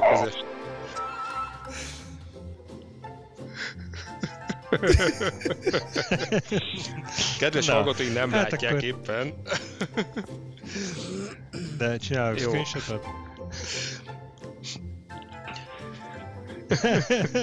Jó, Tamás táncikál a szobájában a sörfőző berendezés előtt. Sőt, csapoló zenére. előtt. Vagy igen, bocsánat. Na, hát akkor már ennyi volt a Csapon Podcast vízkezelés Erro berendezések kifejtésének adása. Találkozunk a vízkezelés 3-mal legközelebb, ahol a jól megsózzuk a vízünket. Mindenki túlélte ezt az adást, akkor újra erőre kapunk.